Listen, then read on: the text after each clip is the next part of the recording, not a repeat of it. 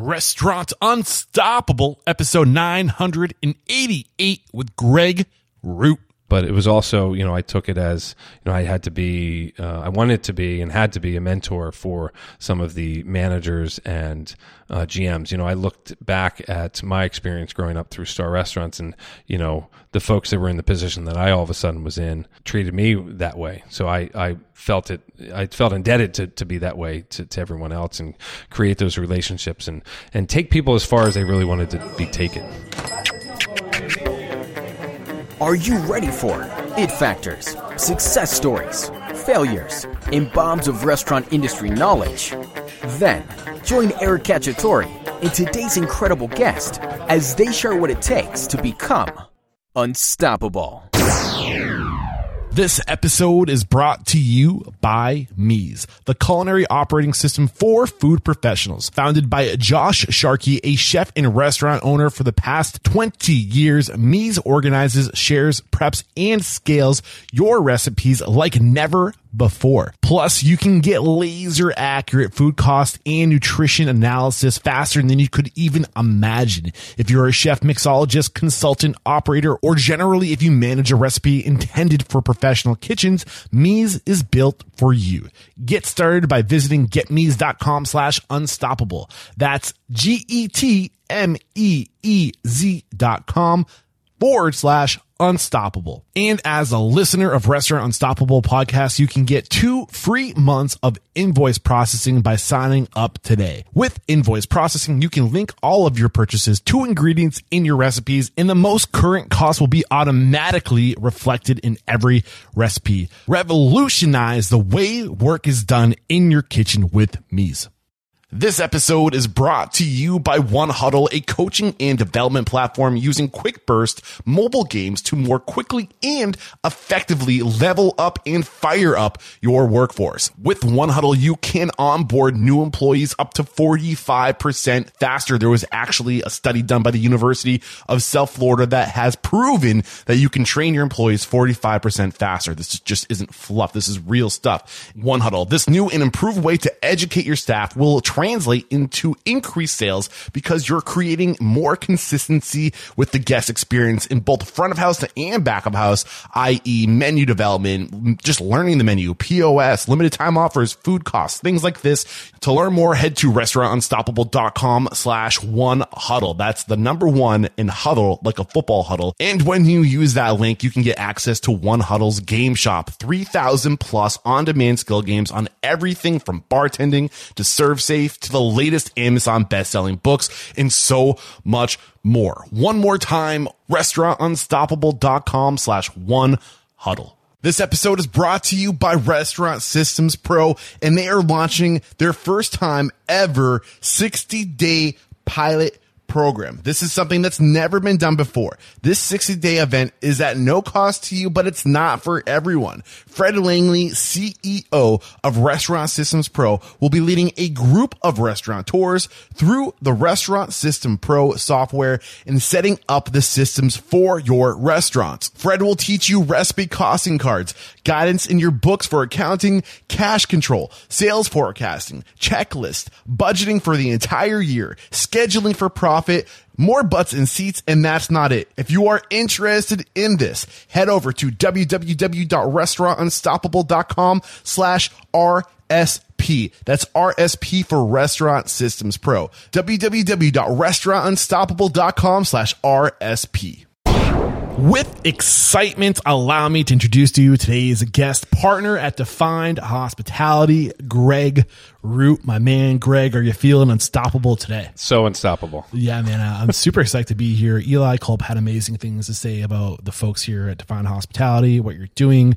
Uh, he was your your names were at the top of the list when he said you need to talk to. These, these are the people you need to talk to in Philadelphia. You guys were up there, and uh, I'm I've taken four hours of your time between you and Al today. So I just want to say personally, thank you guys for being so generous with your time. I cannot wait to get into your story, but let's get that motivational, inspirational ball rolling with that success quarter mantra. What do you got for us?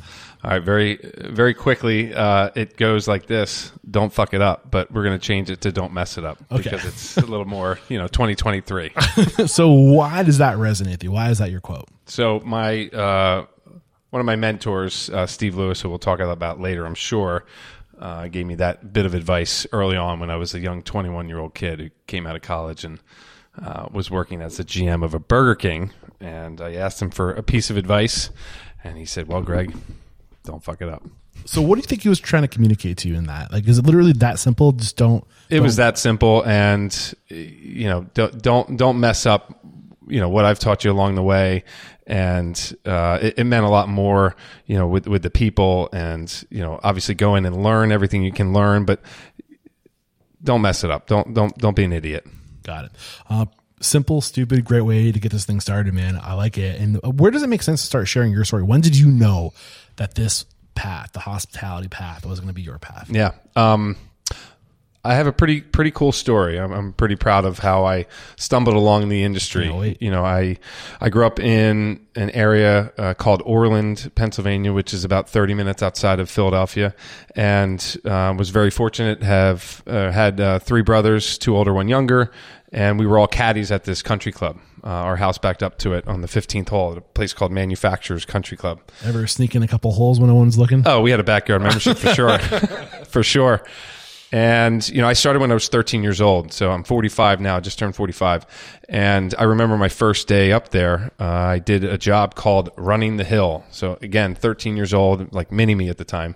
And the caddy master at the time, Bob Schoenig, uh, who uh, had a nickname for me, um, you know, Rudy Tootie. but uh, you know, basically, I took members' golf bags up and down the hill, the, you know, the first tee, giant decline uh, to the fairway, and every bag I got a dollar. So my first day there, I earned thirty three dollars. Thirteen year old kid, I literally ran home, you know, however long it was, half a mile, three quarters of a mile, ran home with such excitement. Saw my parents. I said. I just made thirty three dollars here today. Like, okay, cool. Like, way to go. what are you doing tomorrow, kid? Um, but you know, anyway, so so I was a caddy early on, and I just loved the energy. I loved seeing the members and how they carried themselves. I loved seeing the staff of the country club, from the golf professionals to the kitchen crew to just the the choreographed event that it was. And you know, fast forward about a year, year and a half, I was either fourteen or fifteen and I was carrying two bags at the time. A double looper is what they they call them on the uh, on the inn, um, and you know I was still micro in size. Really, haven't really hit the, the, the growth spurt, if you will. They call you what? What was your nickname again? Something Tootie? Rudy, Rudy, Rudy Tootie, Rudy Tootie. Is yeah. there a story behind that? Just my last name's Root. And, okay, I wasn't know, sure. A kid of the seventies and eighties. Okay, know, that, I just want to make sure yeah. I wasn't overlooking a really great story. No, no, no, nothing fancy there. Simple minded people. Um, and so I was about to leave. I, I, think it was a Thursday, if I remember correctly. And I was about to leave because there were no loops. That's what we call them. There were no caddies, no no um, no members that needed a, a caddy that day. Well, at least I didn't get picked. And lo and behold, the caddy master at the time, Bob Schoenig, said, "Hey, hey, Rudy, wait on. I have I have one member, a new member that just joined here. He needs a caddy. Seems like a really good guy. Owns about forty Burger Kings in and around Philadelphia. His name is Steve Lewis. I think you would. I think you'll like him. okay, great. I meet him, and immediately when I shake his hand, I had this sense of just slight awe, but also calm and like I'm going to be around this guy a lot. I can I can tell. What was it's it a, about him that made you feel this way? His charisma and his and his character. You could just tell he he just he cared about everyone that he came in contact with, and uh, he was you know I, he says this a lot and I believe it. And he's a man of the people, and that's really what he is. You know, a guy that did very well for himself um, and his family, but treats everybody with the utmost respect and and just wants the best out of everybody. How well do you remember that first handshake? Like it happened yesterday. Explain it. Bring us like we're like right there witnessing him. Um, well, he was on the first tee at manufacturers, and um, you know, there's like four steps or so leading down from you know the ledge where the caddies are down to the first tee. And I pick up his bag, and the bag's about you know him and his wife make fun of me because the bag was probably bigger than me at the time, and it was dragging around. And He had to get a new bag the next day. That's all a joke, but you know, I just remember walking down and seeing this well dressed man and um, him. You know, he was laughing, and he had he had his friend uh, Lou Caputo there, um, who is was his secretary's wife, and um, he had two other gentlemen. I, ju- I forget who they were, but I just carried Steve's bag, and everybody else uh, rode for the day. But but the interaction with Steve at the first tee, I just remember. You know, he just looked me in the eye and said, "What's your name?" And I said, "Hi, I'm Greg." More like, "Hi, I'm Greg." and he said, "Greg, how you doing? Nice to meet you. I'm Steve, and this is Lou." And then he boom, boom, boom, boom, boom, and um, you know, all along the way, there was also it wasn't.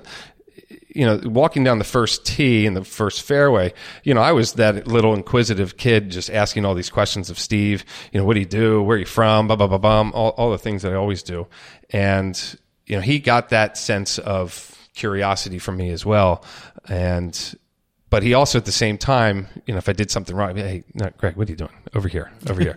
you know, because he knew that I was a newer caddy Yeah, yeah, to, yeah. to carrying two, but I was only carrying one for him at the time. But he knew he had to kind of mentor and, and train me in the in the caddying sense too. Um, and turns out he really mentored me in, in life and in restaurants. So too. how long would you say he was a mentor for you? I, used- I talk to, him this all the time. Yeah, I love that. haven't talked to him in a while. Sorry, Steve, but So was he? Why? What was it about this experience and working with him, caddying for him, that made you just fall in love with hospitality? Yeah, I you know it was the fifth hole at manufacturers on that first day that I realized that I was going to be in the restaurant business. Um, I don't know why I remember it was the fifth hole. It was just you know we were having a back and forth, and it was a little bit of him and a little bit of me and a little bit of his golf, and he's a, he's a good golf player, and uh, just remember the way he carried himself, his charisma, his attitude, and again, like I just said, it's how he treated people. I just said this is this is what I'm going to do. I'm going to be what he does, and and I've always I don't I can't explain what was inside of me that I wanted to be an entrepreneur, that I felt that I was going to be an entrepreneur, that I knew I was going to be an entrepreneur. It just was in me, and I knew like yeah, I'm going to do this one day. I, I will say this about country clubs: they are probably where I'm taking a stab in the dark. You don't have to agree with this statement, but I think that they're probably where hospitality exists the the, the greatest amount of hospitality right now in the industry. And in my opinion, it's because of the relationships are so consistent. Where like you can really go above and beyond to make people feel seen and welcome because you develop relationships. Like these people are coming every day, every Right. night um, and it's like their whole families and like and i just feel like working there i mean i've worked in a lot of segments in the, the hospitality industry and for me it was a country club um, i worked it was in my mid-20s i worked a uh, like a little like it was like a shack basically i wanted like the half Yeah. this, like the mm-hmm. Halfway house. halfway house exactly yeah. and it was just so cool to like you start to like learn your your clients and like you you you start you start to see their habits and their preferences and it was just so easy to get ahead of that because you're like I know exactly what this person's going to ask Mm-hmm. Exactly. for they're they're so predictable and it was just so easy to go above and beyond and to make people feel seen and welcome because Mm-hmm. the quality the, the the depth of the relationship is so much deeper Mm-hmm. I feel like than in other verticals Yeah. what are your would you I absolutely agree with that. And and uh, when you said let's get ahead of that, that's my other uh, mantra that I forgot to mention. But that's that's a that's a well known ism of mine that I say a lot. Yeah, let's get ahead of it. There's this one guy, and it sticks out, and he would order the same thing every time. I saw that he was playing the back nine that day, so I wasn't going to see him. And the cool thing also about that is like you have a list, you know who's teeing off, what time they're going to be there, Right. so you know exactly who's coming, what to mm-hmm. expect. You can really get ahead of it. And I was like, oh crap, I'm not going to see this dude. I like this guy. I got my golf cart and I went to like the tenth hole, mm-hmm. and I was like, hey, I know you're not going to be able to get your Pepsi today, so I wanted to bring it to you here at the tenth hole because I know you always get it. And he's just like, I blew him away, mm-hmm. you know, and I feel like you can do that in in country clubs like the something about the environment the predictability of it really lets you go above Yeah, beyond. absolutely. You know, uh, for for a lot of people, uh, you know, it's a reprieve from their their normal work week, and they get to come in there, and you know, they're spending a lot of money on on the the ability to play golf or tennis or or just eat at the restaurant or swim, what have you. Uh, but to your point, you know, the ability of the the folks working there to to provide that hospitality experience and knowing those little details about X, Y, or Z person is everything, right? I mean, I, I play golf a lot still now, and the experiences that I have um, with the folks that that work there are are great. You know, they know what I do, of course, but it's they ask about my kids. How how your kids doing? How you know what's up with the wine list? How you doing with the with the mezcal list over Condesa? You know, those, that level of questions certainly uh, resonated with me and, and helped me out in, in the career now. And uh, we're 10 minutes into this conversation and we're still talking about your first job as a caddy. I have Uh, more. I, I would take I would take three hours from my guests if they'd give it to me, but it's hard enough to lock down a restaurant for two hours, man. But I'm loving the conversation and, and I don't see caddy on your uh, LinkedIn profile for whatever Yeah, reason. I left it off. I don't no. know. No. So the first thing I see is in 2002, um, Joneses. Yep. Well, here, here we'll go backwards really quickly if that's okay. So out of college, um, so I, I was working with Steve Lewis. Uh, he owned a bunch of Burger Kings. He owned a little chain called Eastside Mario's, Ribbit Ribs. He, uh, Ribbit Ribs. He had a couple other, you know, smaller franchises, and you know, I knew I was going to work in that business, and so you know, I did my little senior internship with him at his office, which was great, and and I also went into the, some of the fast food and and chain restaurants and loved it, loved every second of it. Um, applied to two colleges, Widener University and Indiana University, Pennsylvania, and got into both, but uh, barely got into IUP and uh, barely got out. it's a whole thing. they said, "Yeah, yeah, yeah, you're in. You're good. You're good. Why don't you why don't you come in in the summer and take some classes before the fall?" I said, "Okay, is this summer school? What, are we doing here?" But no, it, it was it was a great experience for me at at IUP. I studied restaurants, played in the golf team for a couple years, and got out of IUP after four years. Um, you know, my dad. another mentor of mine, my dad said, you know, uh, I'll I'll take care of the first four years of school. Any any year after that is on you, kid. Okay, all right, good. So that's enough motivation pretty for me. deal, though. Yeah. Well, I went to state school. That was it was I don't know maybe eleven thousand dollars back then from ninety six or two thousand to two thousand four. So were you working at Burger King's? I got out of college, and so my dad will tell you this too. I got out of college, and at, at graduation ceremony, my one professor came up to my family and said, "Well, Greg, congratulations! It's been it's been great to to to you know teach you and so on and so forth. Uh, What are you going to do now?" And I said with such excitement, "I'm going to be the general manager of a Burger King." What'd you go to school for again? Remind me if you're restaurant management Nice. and restaurant and hotel management. And I was just so proud because I was going to go work with Steve Lewis and, you know, a mentor of mine and uh, a friend of mine. And, and I knew that I was going to learn from him. And, and at the time I said, well, I'm going to buy Burger Kings. Gonna, that's what I'm going to do. I'm going to learn from him and then I'm going to turn around and, and make this my career and make it into, um, you know, a, a company that I want to, that I want to start. But I think there's something to, there's almost like a stigma around franchises and corporations, especially with the young, I think, uh, romanticized individuals who think, you know, like they're going to do a, a brand new menu every day and it's going to be like, you know, like that's beautiful. Don't get me wrong. It's also really challenging. Uh, it's hard to make that profitable too, you know? And I think we, there's a lot to be learned about going early into a career where there's rigid systems, processes, procedure, procedures, organization. I think we don't give it enough credit. It's almost like people see it as being soulless.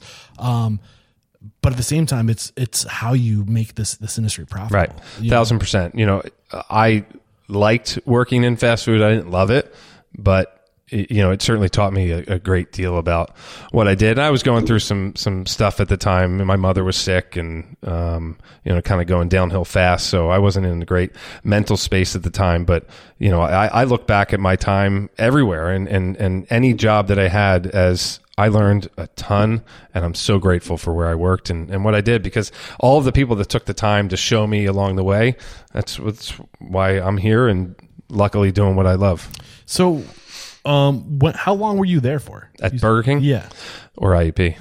uh, Burger King. I guess. Well, yeah. yeah. no. Um, Burger King, I was only there for about a year or so, year and a half. And then I went to another chain restaurant after that and went to a place called Pizzeria Uno and also learned, you know, a great deal of, of structure, company structure and, you know, how to, how to get the most out of the workforce. And, you know, again, this was in 2000 and 2001. So much different time than now on what restaurants are like, and this is uh, both both experiences were outside of the city. Um, in one was in Conshohocken, I think, and then the one in Westchester. And you know, I learned a, a lot. uh, Really, uh, when I went from Burger King to, to Pizzeria Uno, I really realized the effect of, of the staff and how much uh, if they if, how much they contribute to the overall experience for the guest and how you know as a manager and, and as a leader you know I have to be great and and and be consistently great too. So, what was it that pulled you away from the, the franchise model or the the corporate model?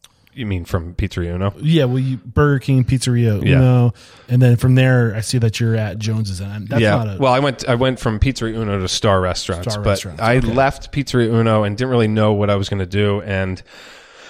You know, I I don't know. I was twenty. Oh, so Jones's is the first restaurant. Jones's- under I see now under Yep, the Starr under Starr Restaurants, yeah. years. So I mean that's, I mean a really great. I mean I feel like that's Yeah. a great path. I have a funny story about that. Too. Okay, get into I have a lot of funny stories, but yeah. So what was going on? Why were you disillusioned with the corporate life? No, I just didn't like it. It, ju- you know, it, it was not. Again, uh, g- mother was still sick at the time, and kind of going through that. And I just said, you know what, I need a little break, and I, I, I left that place. And I remember I faxed my resume into Starr Restaurant Organization, on? dating yourself. F. A X fax, and I I sent it in, and I actually got. I said, well, they're not going to reply to me because I have Burger King and Pizzeria Uno on my resume. For Christ's sake, this is you know Starr Restaurants, the preeminent restaurant group in Philadelphia at the time, and you know very much uh, looked up to in that regard still. And I got a call from a young lady, uh, Michelle Wagner. I, maybe Michelle Camarda at this time, and uh, she was in charge of HR at the time, and you know we had a phone interview, and I was on. I remember I was on the beach in Avalon, New Jersey at the time. You know, just kind of down there on the weekend with with some buddies of mine, and um, had a had a call with her. And then after about seven interviews, I got hired uh, from Starr Restaurants. Two of them were with Stephen. And, you know, I knew I was going to have to interview with him a couple times. I knew he'd look at my resume and be like, eh, what the heck's going on? Well, you here? also didn't. You came in as a manager, which, which I Yes. think is a statement Yes. too. You know. Yeah. So what did they ever tell you what it was about you and your interview and your resume that that appealed to them? not in the moment, but Al told me, uh, you know, Al Lucas, my business partner now, friend, mentor, and um, just overall good guy. You know, he he he was the one that really hired me in 2002. I think he was director of restaurants, or, or that that was his title then. But um, he just he said he fought for me with Stephen because of I guess you know character, family life, and upbringing, and and and so on. And, and um, you know, after fast forward about 13 and a half years, I was the longest tenured person in Starr Restaurants in, in operations, you know, minus a few people that were in the back office. So why are those things family life, tenure, all or not tenure, but you said family life. What were the other reasons? Um, family Character. life, character, yeah. How did he know that? I mean, how did this manifest in the interview? I, I don't know. I think it probably came out in my values and my orientation on, on my values and, and what it means to you know treat people the way you want to be treated and um, have respect for everyone and everything going on and understanding the good in people. You know, I, I think that it was it was values oriented. You spent 13 years and five months with Starr Restaurant Group from 2002 to 2015. 15. 15. Um, and then in 2016, you opened your own place, Defined correct. Hospitality. This is, I don't think I've ever had anybody on the show who's, I mean, you also worked with, you know, two other restaurant groups, Uno and Burger Yeah. King before Yes. that. Um, we're gonna be able to go deep, man. We're gonna be able to go year by year with this and really talk about your evolution. So, I mean, what was it like when you first got hired?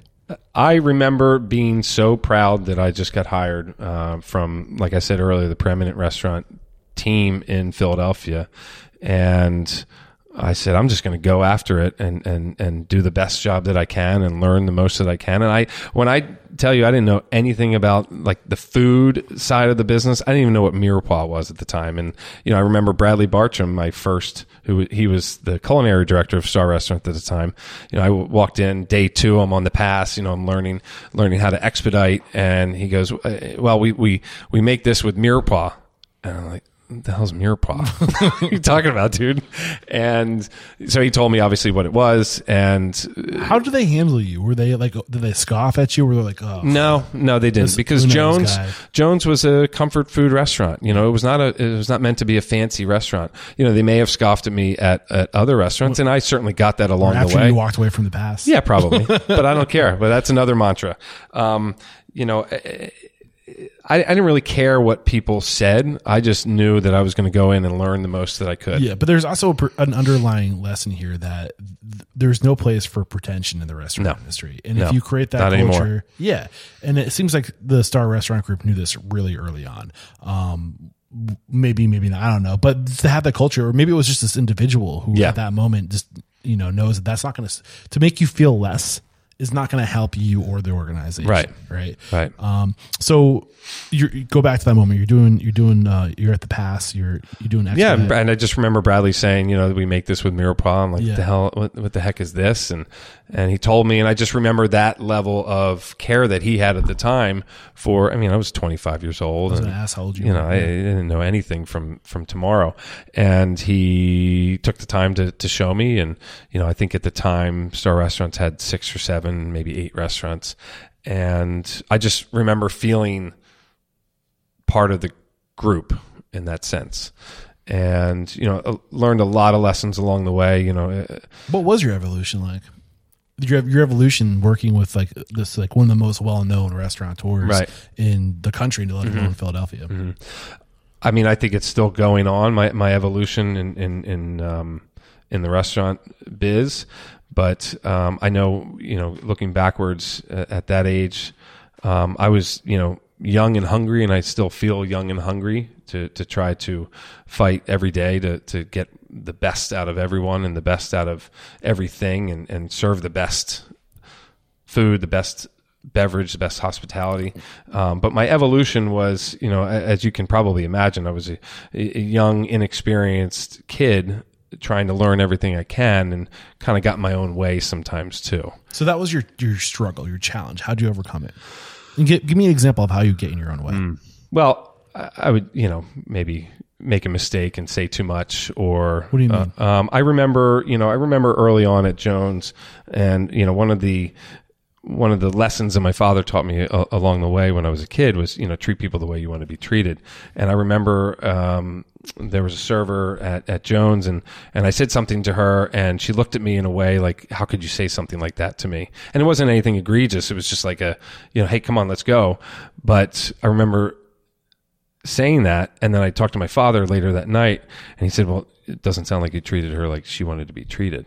And that moment right there changed me and and how i you know spoke with and and communicated with with folks that i work with. Um you know because everybody at the end of the day everybody tries to do a great job and wants to do a great job. And and and, and with that you know and, and with the understanding that everybody's a human being and they have a lot of things going on inside and outside of work you know coming together and, and doing it together is the special Yeah. is the special part I mean, it's really early to get woo woo, but I'm gonna go there anyway. But like, no, there's a lot of science. Like, I literally, and it's top of mind for me because I just finished interviewing today Tom uh, Sterner, Sterner, Tom Sterner, the author of uh, "It's Just a Thought." He has uh, a, a couple other books out too, but his most recent is "Just a Thought," and the whole idea of just he gets into that book about like I don't know if you follow the idea of quantum physics and uh, just this idea of we consciousness and how consciousness is singularity. I don't, does any of this ring about the what the words I'm using right now? it involves a book so no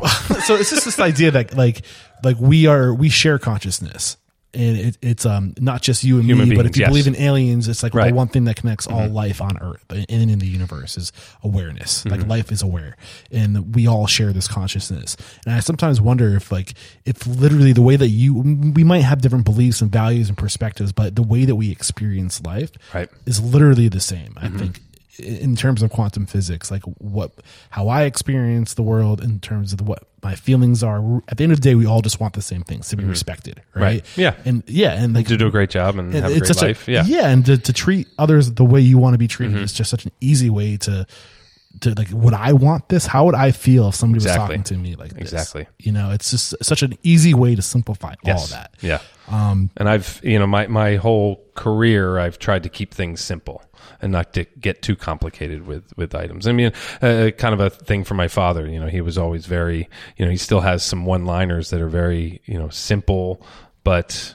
you know, he's like, either you're going to like it or you're not going to like it. And I know that's, you know, something silly for me to say, but it kind of brings you backwards a little bit and, and slows you down and has you understand big picture. Like it's really not that big of a deal. So the first, uh, I would say, from 2000, so two years and uh, approximately three years of your time with Starr, you were manager and assistant manager, and then you evolved. Eventually, got your general manager position. Correct. It looks like you're a general manager under multiple concepts for um, one, four, five, six, six years.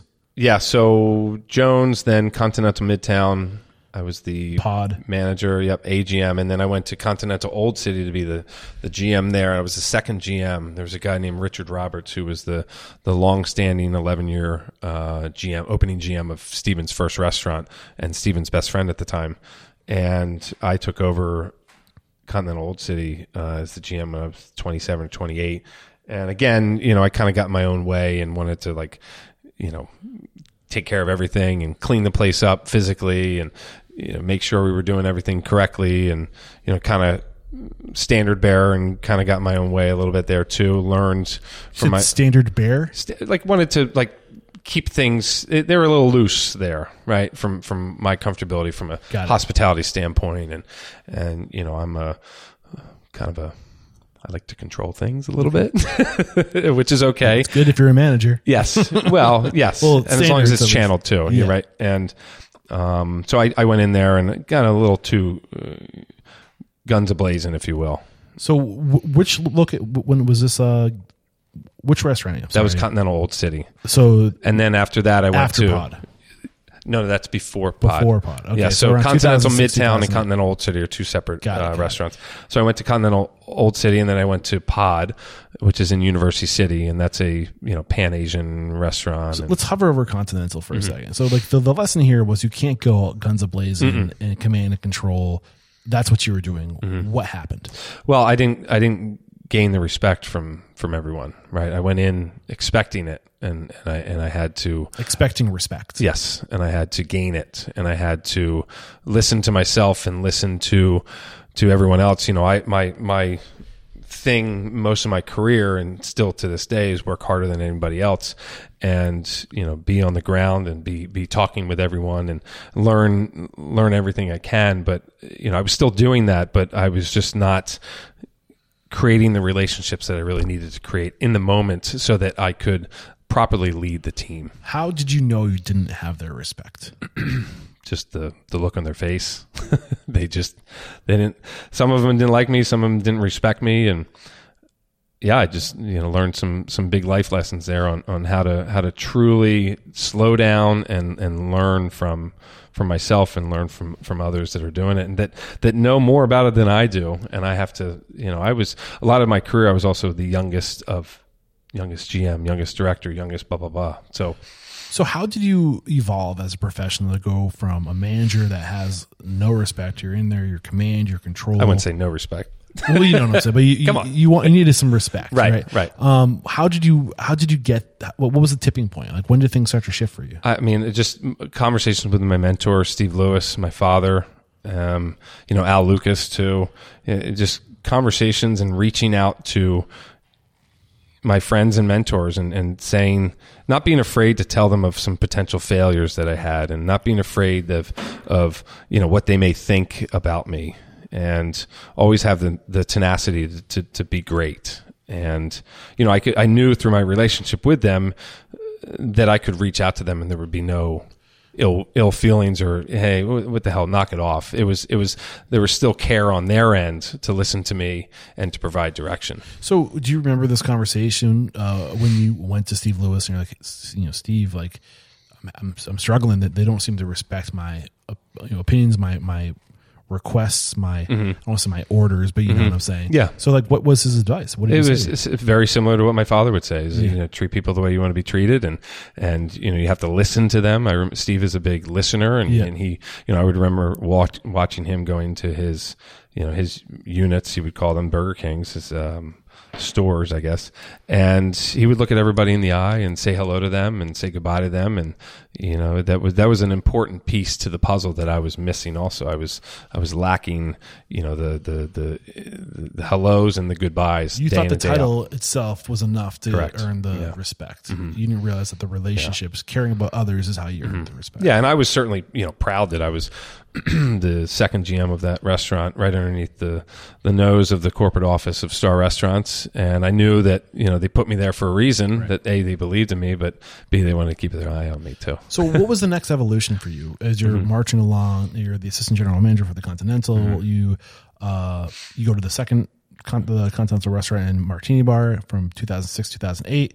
Uh, was there an, a point for you, like a, a next evolution, a next struggle? Yeah, certainly. I went to Pod Restaurant and I had to learn all over again, right? A new cuisine, a new staff, um, kind of an, a slightly elevated culinary team uh, from from from Continentals and Pods or Continentals and Jones, pardon me, and just and obviously sushi chefs and learn that whole um, culture and and and and learn from them how to how to be great. But you know, at that point in 2008, you know, I was I was feeling feeling pretty good about you know my management style and leadership and my my ability to connect with with people and and not only the the staff but also the guests. At this point, what was your style?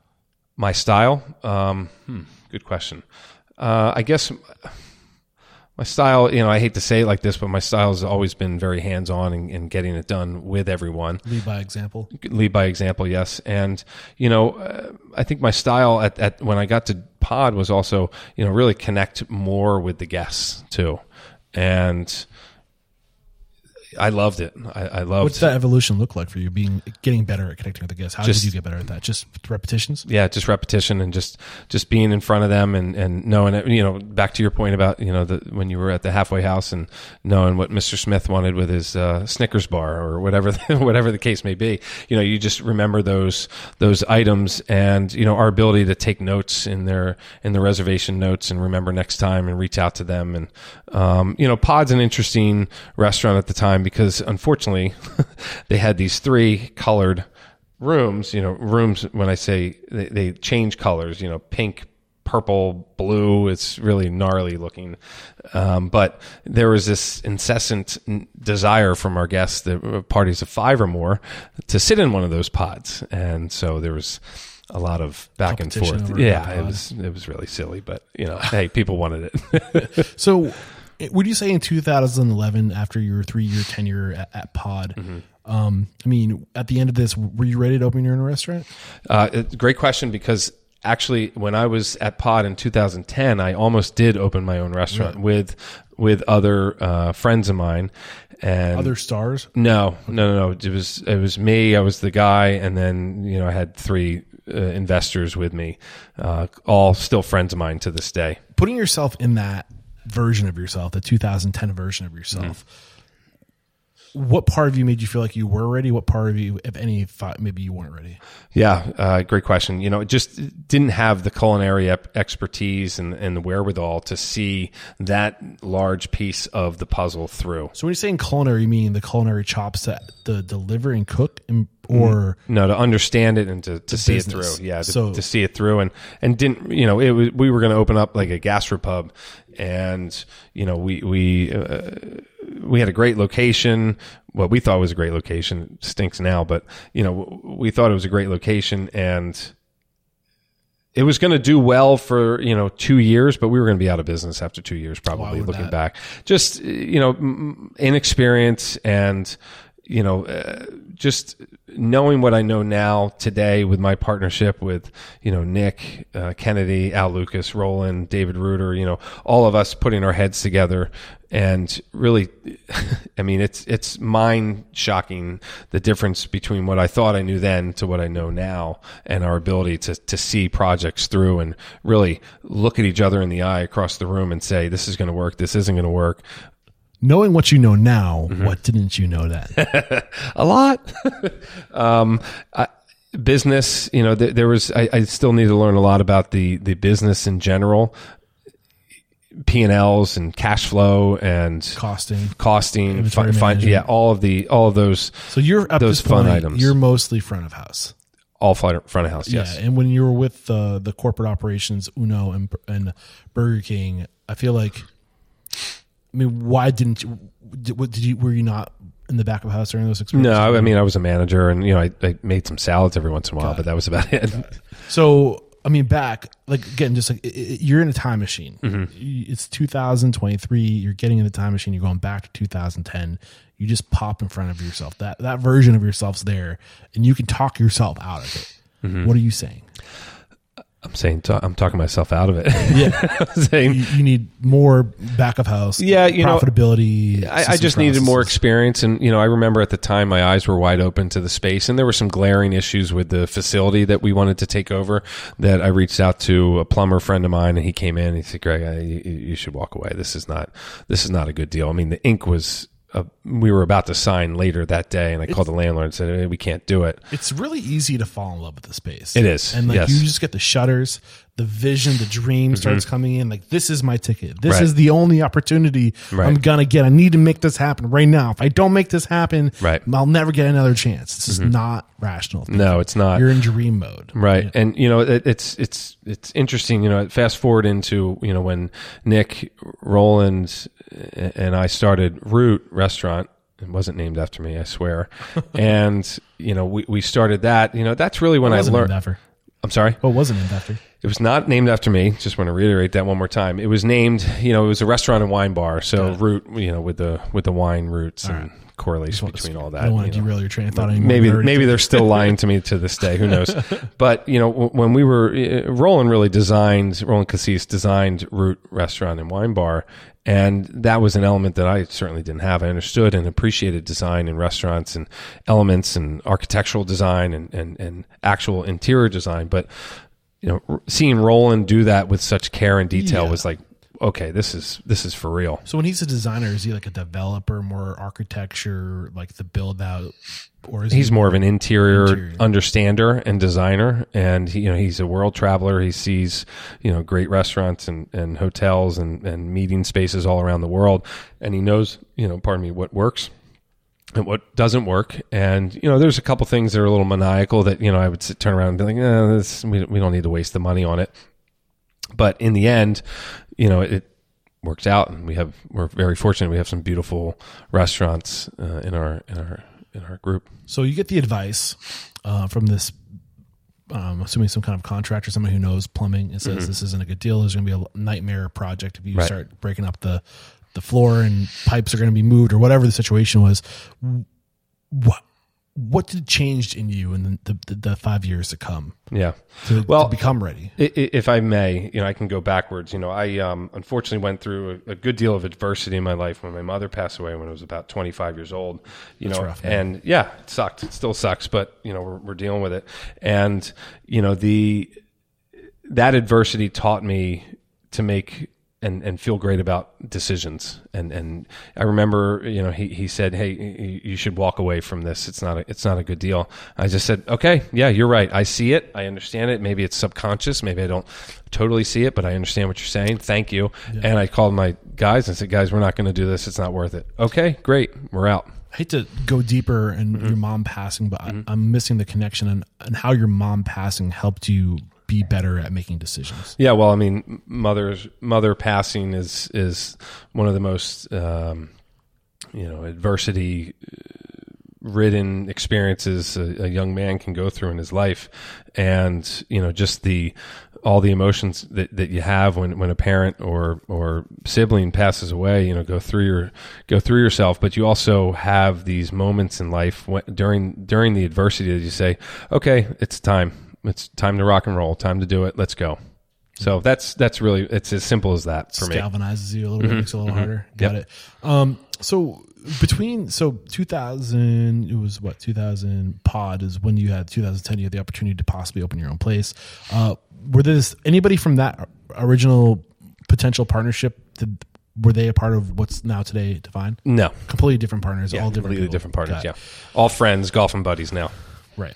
Um, so, I mean, how what were what were your challenges between 2010 and 2015? Yeah, so I, um, you know, I, I remember, you know, I, I said to Al Lucas at the time at Pod, he was the vice president of Starr Restaurants, and you know they were opening up in D.C. at the time, Le Diplomate, which is a behemoth of a restaurant, and I remember him coming in after taking the train. He, he kind of sat at the bar, was eating eating sushi or what have you, and uh, he said, "How you doing, Greg?" I think he called me Greggy at the time, which is fine too. But he, um, I said, "I'm I'm pretty good, pretty good. I think it's time for something new for me, though. I, I'm I'm ready to go." He know he knew that I was done with the other pro- potential project and I was back. It was about six, eight months separate of, you know, when I turned that off to, you know, my commentary with him. And, you know, he, he said, okay, all right, cool. And then maybe another week passes and he said, Hey, what, what do you think about, you know, opening up a German beer garden in, in Fishtown? I go, where's Fishtown? And this is in 2010 when I talked to him about it. And he said, well, let's, let's get in a car, you, me, Bradley, let's go and look at the space. And I remember walking in there and, and like, my gosh, this is what, what a great space this is. I mean, an old warehouse, trees growing out of the walls. Like it's, looks gnarly. majestic. Yeah, but you know, obviously, you know, and that was Roland's building. Roland Kassis owned it and still owns it, and that was his building. And you know, I remember walking in like, this is this is home right here. This is great. I'm gonna. But you don't drink beer. I don't drink beer. How did I know that? he told you. it turns out I did, and I do, but not that much. and I love it. No, the the story I think he said was was was true. You know that um, I said to him, I said, Al, I, one thing, I don't drink beer, man. And he said, yeah, I'm not paying you to drink the beer. I'm paying you to run the restaurant. Go, okay, because I'll drink the beer. But also, the and he did. and at the same time, but I think it's also shows his just business savviness and building teams and recognizing like if somebody straight out, flat out tells you like I'm looking for a change, you know that that person's going to go find it. You Mm-hmm. Right. better be their change. You better be their opportunity. You better, Yeah. you, you, you better provide that for them. And yeah, I, yeah, I wasn't going anywhere in the sense of I wasn't going to leave Starr Restaurants. You know, certainly there were you know nibbles here and there uh, uh, uh, along my time. You know, when other executives would leave and they, hey, Greg, you want to come and work with us? But nothing was was serious enough for me to to leave. But Al's one of Al's great character and, and ability is to build a team to your point and he understands people and understands and, and can can can visualize where they would be great and who they would be great with and that's that's a that's that's a tough thing to have personality. yes Yeah. So this is uh, Frankfurt Hall. frankfurt hall yes That's where you spend the next two years and four months. Mm-hmm. Um, how did you evolve as a restaurateur or as a manager at this Mm-hmm. point? that was one of the best you know when i was working for someone else that was that was probably the best time that i had learning about myself and and from an entrepreneurial sense learned what i could do and could think of to with, with the help of other people, you know, to to expand the business and to grow the business. I mean, we we took a restaurant that was a beer garden that had, you know, sausages, pretzels, and and a ton of beer. And you know, how do we make it fun? How do we make it a party? How do we how do we just like make it bigger and better every day and every year? And you know, we uh, did Oktoberfest and My Fest, and a guy that we worked with and still work with a little bit, Josh, came up with a an idea called Nerd Night, and you know, just the you know, there was another manager that came up with you know, hey, let's have Jenga on every table, and you know, it was just that that general vibe that we had at the at our manager meetings, and and you know, always together, just talking, hey, what can we do that's going to make a better experience for our guests? What are we going to do? We threw literally everything up against the wall. Some of it stuck, some of it didn't. Um, Shark Week was a fail for us, but that's okay.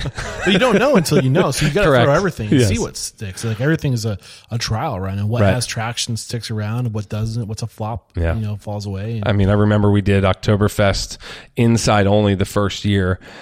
And I said to Josh and to Al, we, we have to do this on the street. We, we have to do the street festival. And, you know, we're going in like, okay, we're going to do like $40,000 in sales. Out, you know, we did like $75,000 the first year. Like, holy crap. And, you know, I got there at five in the morning, didn't leave until like, you know, midnight or 1 a.m., but felt so satiated with the job that the entire team did to bring this to life. And they're, you know, they're still doing Oktoberfest on the street every year and, and killing it. And, and, um, you know, I was I was very lucky in the sense that you know I said something to Al like, "Hey, it's time for me to roll." Stephen was opening up a beer garden. Al thought of me to to put me at this beer garden, and I haven't left Fishtown since 2010, and I'm incredibly grateful for all of that happening.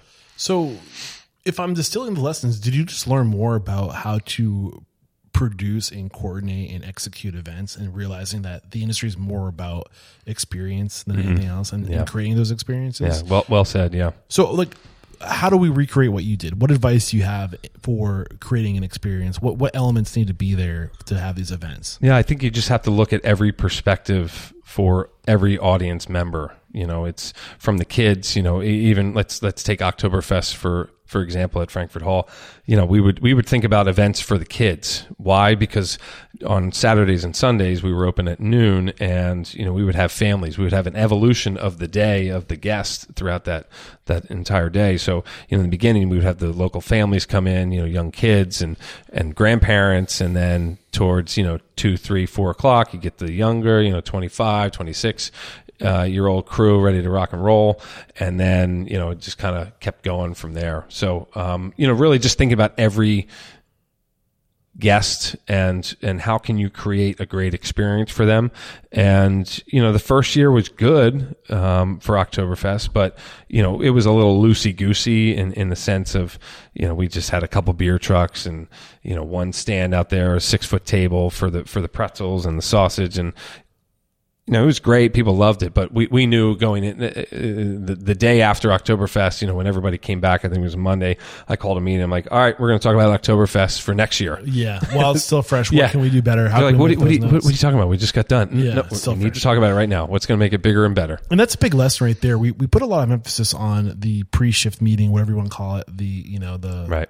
The whatever Informational, yes. yeah. But we never do anything. There's not a lot of talk about the post-shift meeting, Mm-hmm. and I think the post-shift meeting does not get nearly enough credit or attention as it should. Good point. Um, is that something that's standard in Starr restaurants? After every shift, there's a reflection, a, a debrief. Yeah, there's there's uh, you know something called nightly summaries that we have in our company as well, and the managers and chefs will you know enter everything from you know any call outs or or people um, you know wins or or or concerns food comments from the guests food comments from our you know daily check and mise, mise en place check and you know sales comps you know everything and we get them at i don't know six or seven in the morning and read them every day Wow. yeah Um, so love them you, you had seven years as a general manager throughout multiple concepts with Starr Restaurant before getting promoted to director of operations in 2013. What? How was this a, ch- a challenge for you? What was the evolution? Like, Yeah. Was there any challenge? Did it come naturally? Oh, Yeah, lots of challenge. Um, lots of lessons along the way too. You know, one of the, the biggest challenge is you know getting results through others when you're when you're on the the the, the I don't want to say corporate, but home office level, right? And you know, you, you it's easy for for an experienced operator to do things themselves, right? Hey, I yeah, I got it. Don't worry, I, I got it. It- It's harder w- when you have to take a step back and say, "Hey, come on, I need you to do this," or "This is the why behind what we're doing, and do you understand?" And this is how you know I think you should direct. But it's also not so much me or or that person in leadership explaining how to do it unless it's needed to be explained. It's more of questions, being a good question asker. You know, that's that's a key ingredient to being a great leader and multi-unit operator. So listening 1st Mm-hmm. pulling and like using questions to go deeper. Right. Right. Uh, and then also, you know, just getting the results and then not not saying no. Getting the results. What do you mean? Elaborate on that. Well, sure. Yeah. I mean, you know, with um, with you know a large organization like Starr Restaurants, you know, it's it's results focused and results based, and um, you know, it was always a, a goal of mine to you know understand what our goals were and get those results and get those goals obtained and and get those obtained through you know the other restaurants. So not saying no to the people at the next level. Like no wasn't an option. I mean, no always is an option, but Last resort. right. So, but what happens when you don't say no and you say yes? I'll figure it out. What's going on there? Well, I mean, it's it's not about saying no, like from from a superior giving me uh, direction. It's it's about properly managing up at the moment as well. And you know, I've always spoke my mind, you know, with with my superiors, and you know, when I was at, in in Starr restaurants, and you know, sometimes that was great, and sometimes that wasn't great. But I knew that they knew I was always going to tell them what I felt, and they they felt satiated from that So regard. what's the benefit in candor? And candor is you know everybody knows where they stand at the end of every day and they Yeah. understand you know where they are as a as a leader and as a as an individual you know one of our general managers at at Kalaya who was a GM at Suraya Phoebe O'Leary outstanding individual you know she she really appreciates understanding where she stands at the end of every day and and I have a great relationship with her and you know she she took us from serving um, serving takeout food at Suraya at, at the beginning of the pandemic, and you know she was our AGM then, and then you know led the team as a GM, and then opened up Kalaya. But you know she and I worked very closely together for for two years, and just candor is everything for for individual personalities, and and I mean, I think it's important to, and like, I think establishing a culture that recognizes, listen, like we're direct speakers. We're going to say things, inconvenient truths. We're going to share information. I'm not coming at you as an individual. I'm correcting the process. You know, it's not, I think it's sometimes it's hard to remove the emotion out of it. The person, like the, a lot of emotions in restaurants. yeah, but at too, the same time, but being candid, just speaking directly, factually, Right. and saying like this isn't a uh, Yeah. a statement on you and the work you're doing, but you're like this is the the process, and you're not, you know, you're not doing it right. Mm-hmm. You know, like I don't know. Um, I mean, is there advice that you can give on how to speak directly if you want to be heard with with tiptoeing around, like also not wanting to disrespect people? Certainly, yeah. I, I I think it's just it also goes back to treating people the way you want to be treated, right? I mean, going backwards, you know, when you're growing up as a as a as a child, and you know your parents are saying don't, you know, don't do this, don't do that. They're not saying, you know, but, but they're telling you why also, right? That's the key ingredient is is to you know be candid, but but explain the why. You know, mm. explain why this is not what you should do or why this is what you should be doing or why we are opening up a Lebanese restaurant or why we were opening up a, a Thai restaurant in, in Fishtown, you know.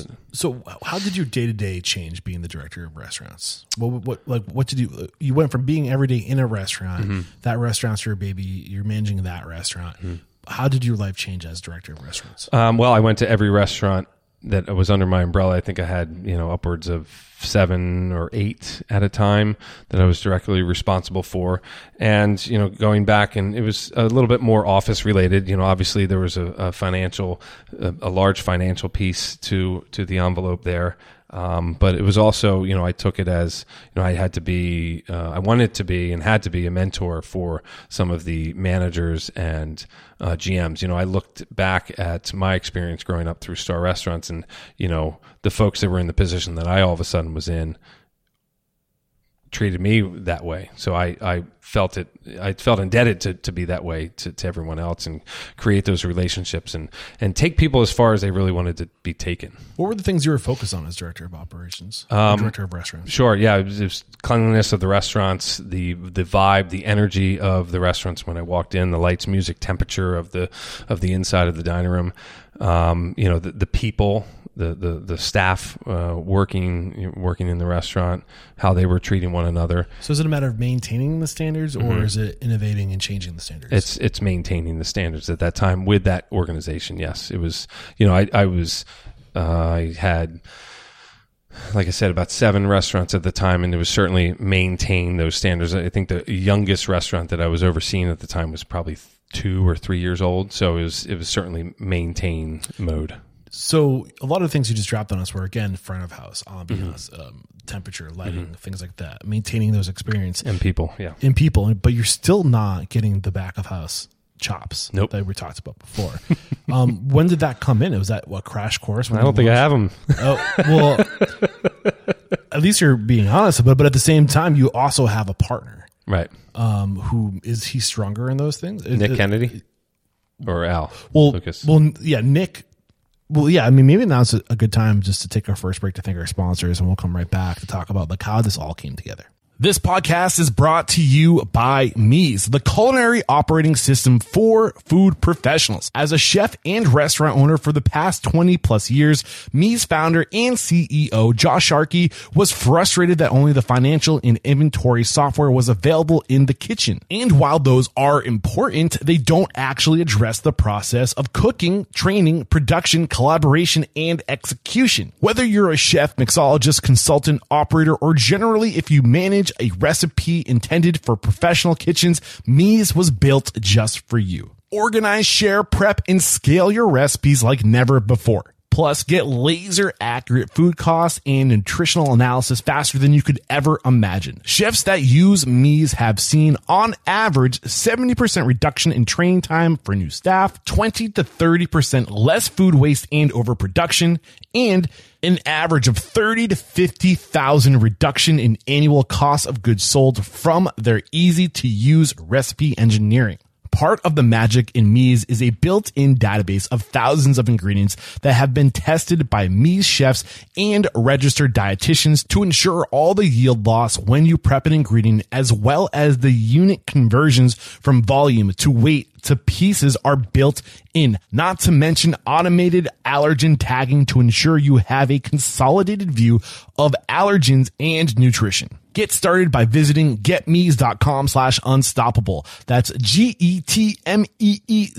dot com forward slash unstoppable. And as a listener of Restaurant Unstoppable podcast, you can get two free months of invoice processing by signing up today. Revolutionize the way work is done in your kitchen with Meez. We're back. Um, so after spending 13 years and five months with Starr Restaurant Group, uh, the years 2016, 2015 ish, um, you're thinking about exiting. Like, what's going on? Yeah. What are you, what are the feelings you're having right here? Yeah, you know, it was it was you know, I mentioned my business partner earlier, Roland Kassis, and you know, he and I met when I was the GM at Continental Old City in whatever that was, 2007. And always, he and I always clicked and always got along and, and shared similar values and, you know, wanted greatness.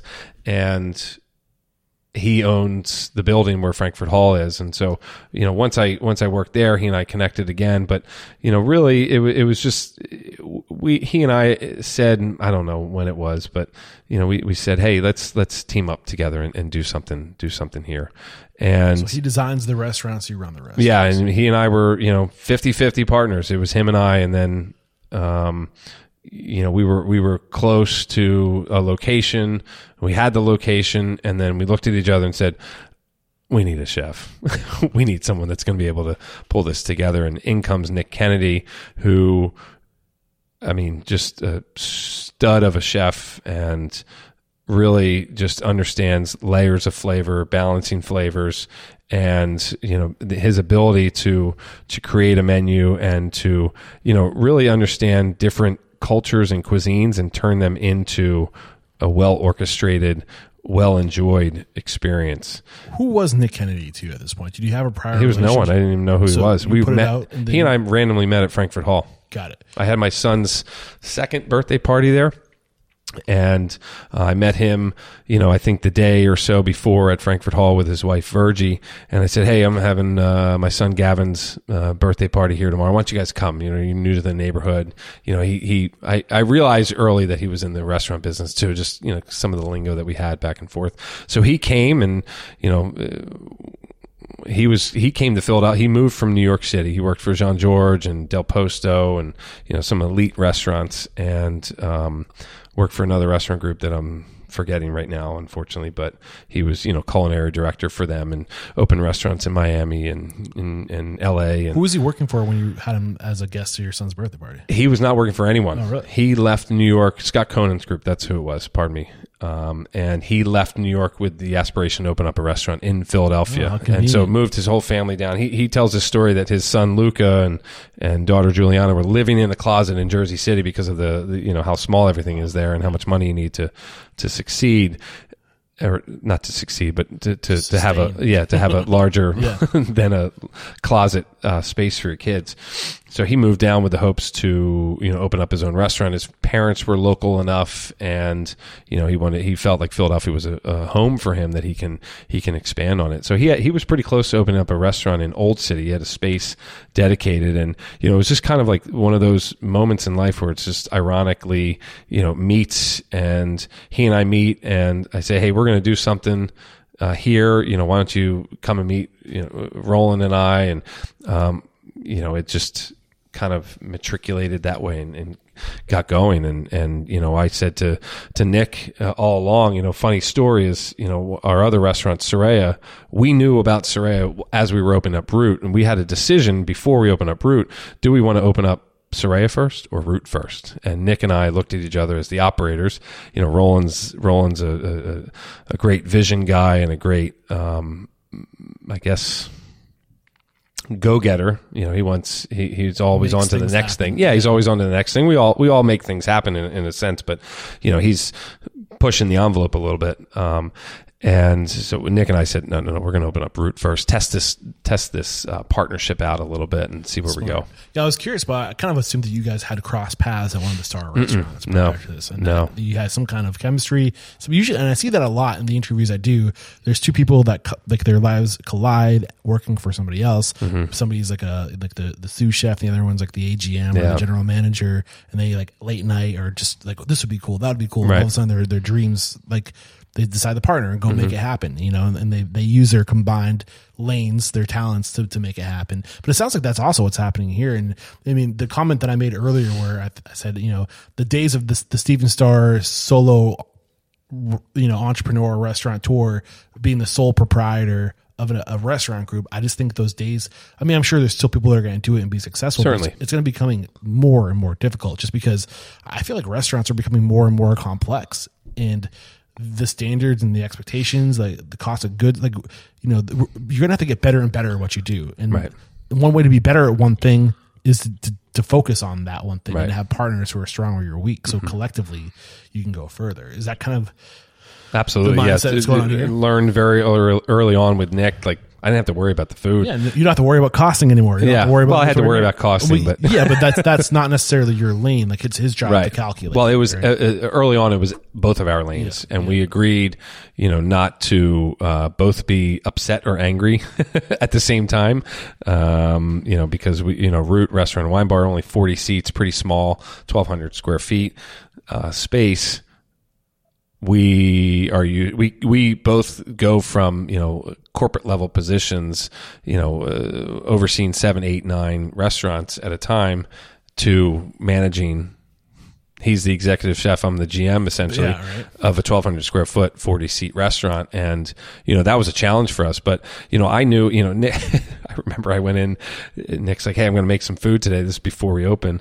And he put up um, a dish that we called early on called seafood a la plancha. And there was shrimp and, and uh, scallops and, one other fish and he cooked us and I looked at him like, my God, this is amazing.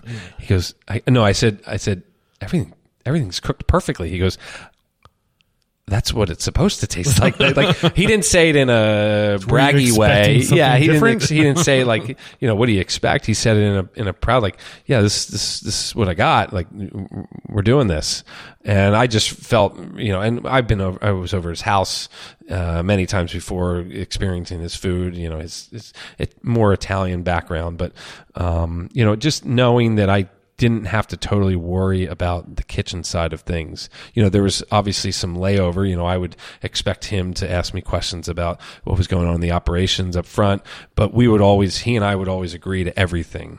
Um, before we put it on the menu, right? Or we made a change to a system, or was it just like an you. unspoken rule, or did you No, guys we- commit we- this to writing, like in terms we clarified it early on. Um, certainly, there's partnership agreements, but um, you know, from a operational and care, you know, he and I are in the same same sense. You know, young families, and and you know, we we needed this to, to work out for us. I mean, we were shaking in our boots on a daily basis, but you know, we said early on, we set our our own standards for each other and for the business very early on. So your early restaurants were in um, what's the name of the community you're in right now? Fishtown. This is still Fishtown. Yeah.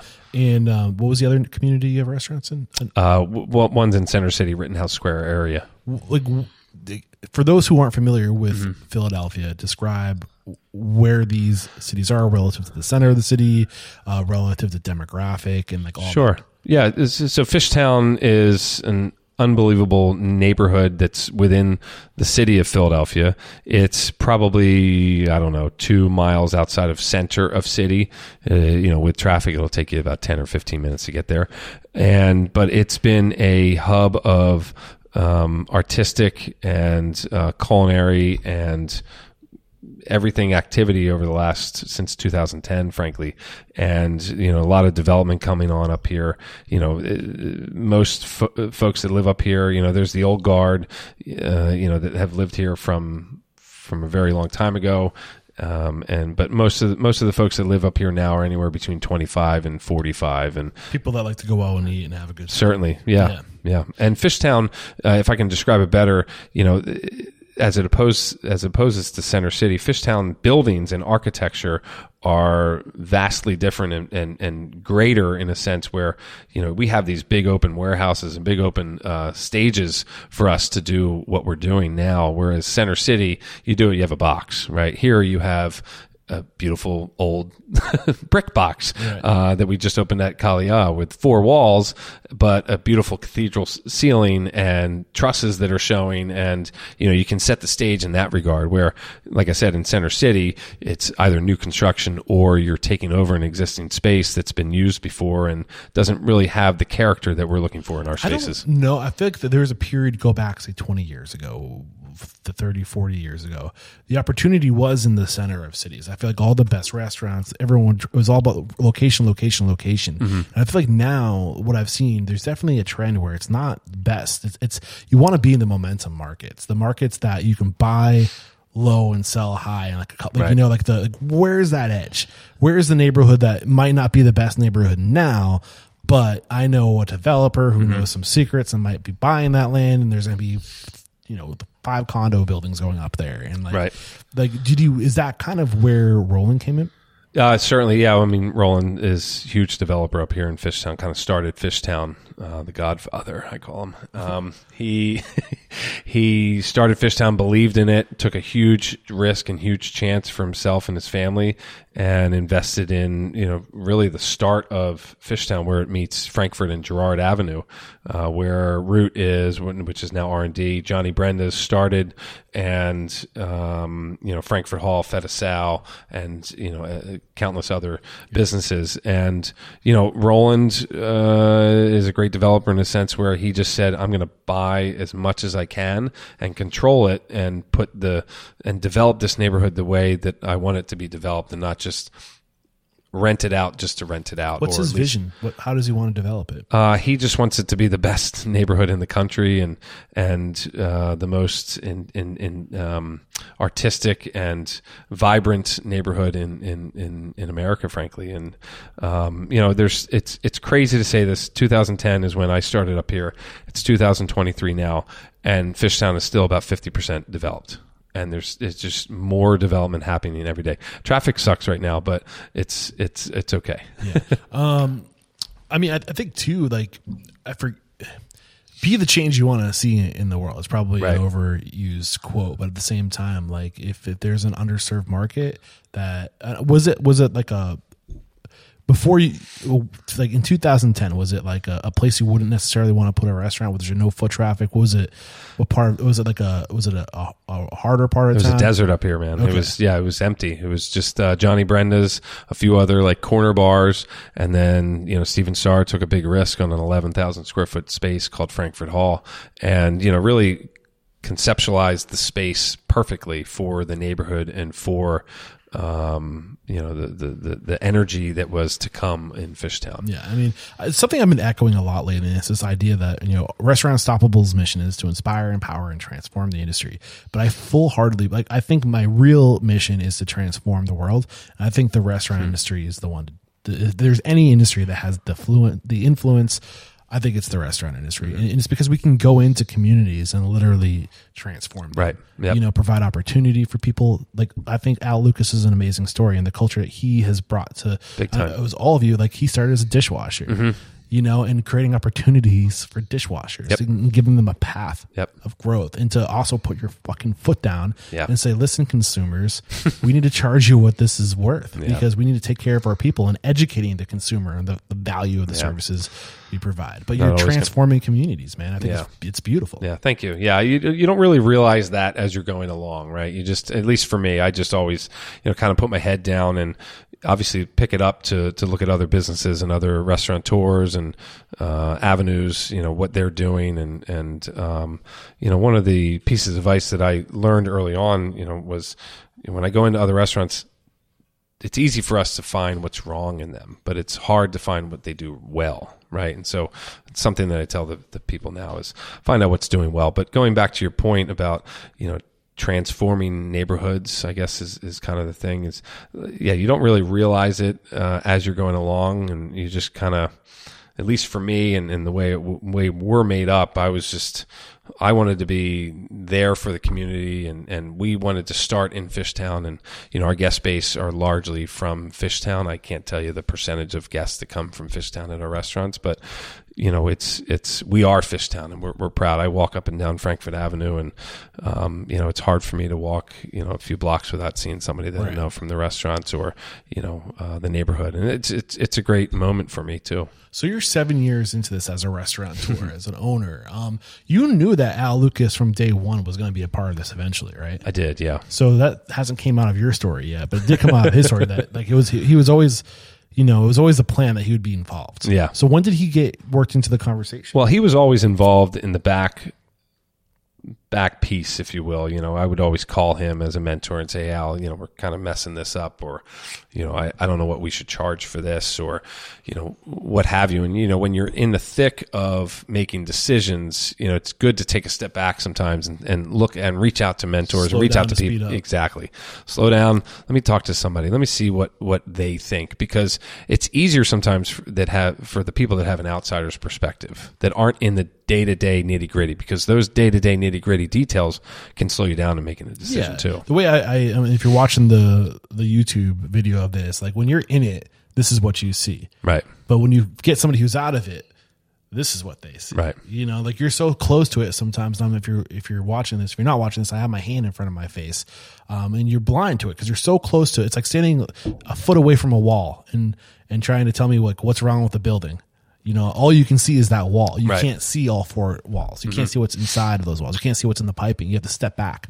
Um, and that, that it sounds like that's what he was there for. So, what, like, if you were just, I know you guys are still figuring out according to the previous conversation, but like, what lanes, like, what, what are his strengths? What are your strengths? How do you guys divide and conquer? Yeah, you know, Al Al came in, and you know, like I said, we, we knew we were going to work together again at some point. Um, You were at three locations when he came on, 2000. uh, yes, and we were about to open up Beddia and Condesa El Techo.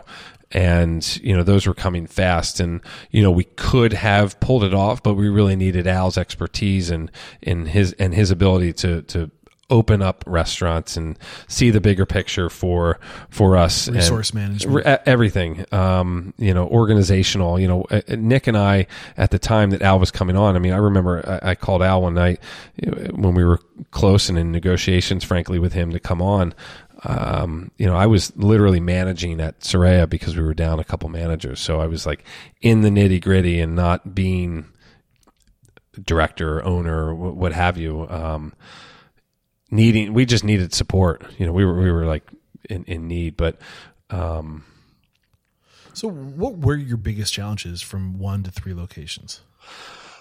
Um, biggest challenges were really just being able to multiply and and to try to be and, and get be effective in multiple locations at the same time. You were only ever a GM of one restaurant. Somebody had found you and put you in that place, so you could. They, they multiplied themselves with you. Correct. And now you're trying to multiply yeah. yourself. Well, I did that when I was with Starr Restaurants when I was a director, but Right. you know, doing it for your own group is a not much different the momentum of the puzzle. Starr name. Right, right, and doing all that, and you know, it's just uh, I always had the mentality just work harder than most, and and get up early and think about everything, and and go to bed and and think about the people, and It's not sustainable. It's not scalable. You can't. you can't scale yourself. you cannot no, and that was that was one of our challenges certainly. How'd Uh, you overcome it? uh, well, we we grew right, and we we opened up new restaurants um, at Beddia and and at Condesa, and you know once we opened up new restaurants, we were able to step back from the from the floor management, the day to day, if you will.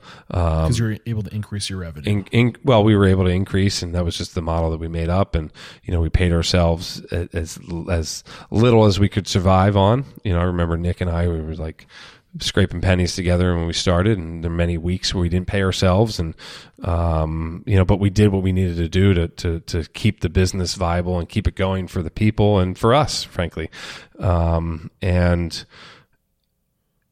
yeah, you just how do you multiply? I mean, you just you're you're able. You know, we were able to to get funding for Pizzeria Beddia, and we we got it open. We had a general manager and two other managers, an executive chef, and two other chefs, and they were so passionate about the restaurant that it made our lives easier too. So Pizzeria Beddia, who's Beddia?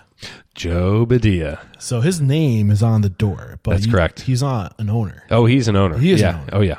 Okay, so He's an owner, and we're owners, and but we operate the business for him. so in every With him, I restaurant, should say, with him. the restaurants you're opening, is there somebody there who's not one of the three of you who owns it? Say that again. So if you go to definedhospitality.com Mm-hmm. Yep. and you look at leadership team, Yep. there's three people. One of them's bald. Well, two of them are bald. yeah, you're you're involved in that one too.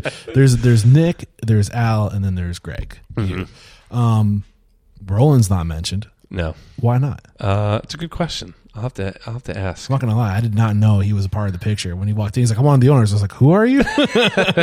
Like a little bit of an ass. No. I'm not gonna lie. Yeah. but um, I, I was wondering, does he was that requested? He not want to be? I mean, uh, you know, Defined Hospitality is is Nick, Al, and I were the owner and operators, but Roland's a, a part of Defined Hospitality um, in a, in a, um, a business advisor and vision advisor, and um, obviously he helps you know us along the way with with construction management. Uh, he owns a company called Peroni Management, and they've helped build all of our so restaurants. is it vertical integration? Is that what's going on? Sure, yeah. Okay, because when I t- was talking to Al, he said, you know, I was like, what's what was your challenge before coming to uh, Defined Hospitality? He said, you know, the the buck stopped with Stephen. right. and he wanted he always wanted to be an owner and he wanted to be able to call himself an owner. Right. Mm-hmm. And when he came here, he said the challenge was being one third of the, where the buck stops. Yeah. Mm-hmm. Because now you have two other partners you have to consider and it has to be a group decision, right? Um, It's easy for us to make decisions, though, as Nick, Al, and I. We we there will be time, and they're very rare that one of us will so adamantly disagree with with another person's side, because we always explain the why behind our answers, and we always uh, take the care and, and understanding behind them. And it's everything from people to process to product to pricing to to everything. I mean, we we come. You know, I just remember yesterday um, we're rolling out a um, an update to our octopus dish at, at Suraya, and um, you know, no no disregard and disrespect to Nick, but Nick said, "Hey, I think we should charge thirty eight dollars. You know, it costs us twelve. Uh, Boom, boom, boom, boom, boom. That's you know whatever that is, thirty two percent. And I said immediately, like ah, thirty eight dollars just feels like a little too much for that dish. Just not not feeling really good. And this was over email, and I said, hey, let's let's talk offline about this. So Nick called me, and Al was there, and we all talked it through. And I said, you know, thirty six feels a little bit better. You know, we're not discounting the quality of the octopus, and it's the best octopus we get from our guy Brian over at, at Fishtown Seafood, and but it's just it doesn't feel like the guess is we're not going to sell as much as we could at 38 than we could at 36 but there was this back and forth and al said yeah let's let's do that and then um, how about we raise this other dish up a dollar two to help kind of balance it all out. So that was a, like a, a cool little example that i can give you on, can on how we operate together as long as you're willing to put your egos. Correct. Oh, and we, yeah, and Nick and Al and I, we all say, "Hey, this is my opinion. I'm happy to be wrong, but this is what I feel," and and we all are honest with ourselves and and and the company, you know, at all times. Got it. Um, so is Roland does Roland have a separate business that's like a design and like, Businesses. businesses? yes. Okay. He's got you know he's a development um, company, you know, and So is uh, he construction management. So he owns the does he own the properties and you own the businesses? Is that Correct. Yeah, and he's he's a partner with us in, in the businesses Like too. exclusive, like- yeah. So Defined Hospitality is like the umbrella company, if you will, and then each restaurant has a, a, number of partners. We're a partner in every restaurant. Got it. Nick Al and I, but we have other business partners like Nook at Kalaya. So I, I was I was a. little confused earlier when I was talking to Al because I kind of It, assumed it happens, I hear, for, with Al. no, he, he was an incredible guest. Honestly, I love you, Al. yeah, but um, but so you do have partners. So there are other owners, Correct. in the businesses. Yes, so When, correct. you, when you're opening, and this is a point that I was trying to make. Like, I really think the only way to attract onto yourself the talent you need to be the best is to be willing. I asked if you did profit sharing, but Mm. you're giving equity to your your key players. Yeah, yeah. Um, what was the question? Sorry. So the question is like, what is like your business? Like, how are you structuring like, how are you attracting this talent? Is it through offering? Like, what does it look like when you're opening a new place? Do you Yeah. do you start with the location first and then try to reverse engineer it with a chef or a Well, chef? Then, uh, good question. I mean, it, every place has been a little different from the the last. I'll, I'll talk about Kalaya, for instance. You know, Nook and I have been friends since 2007, and she opened up Kalaya in, in South Philly, I believe, three years ago, four years ago at this point.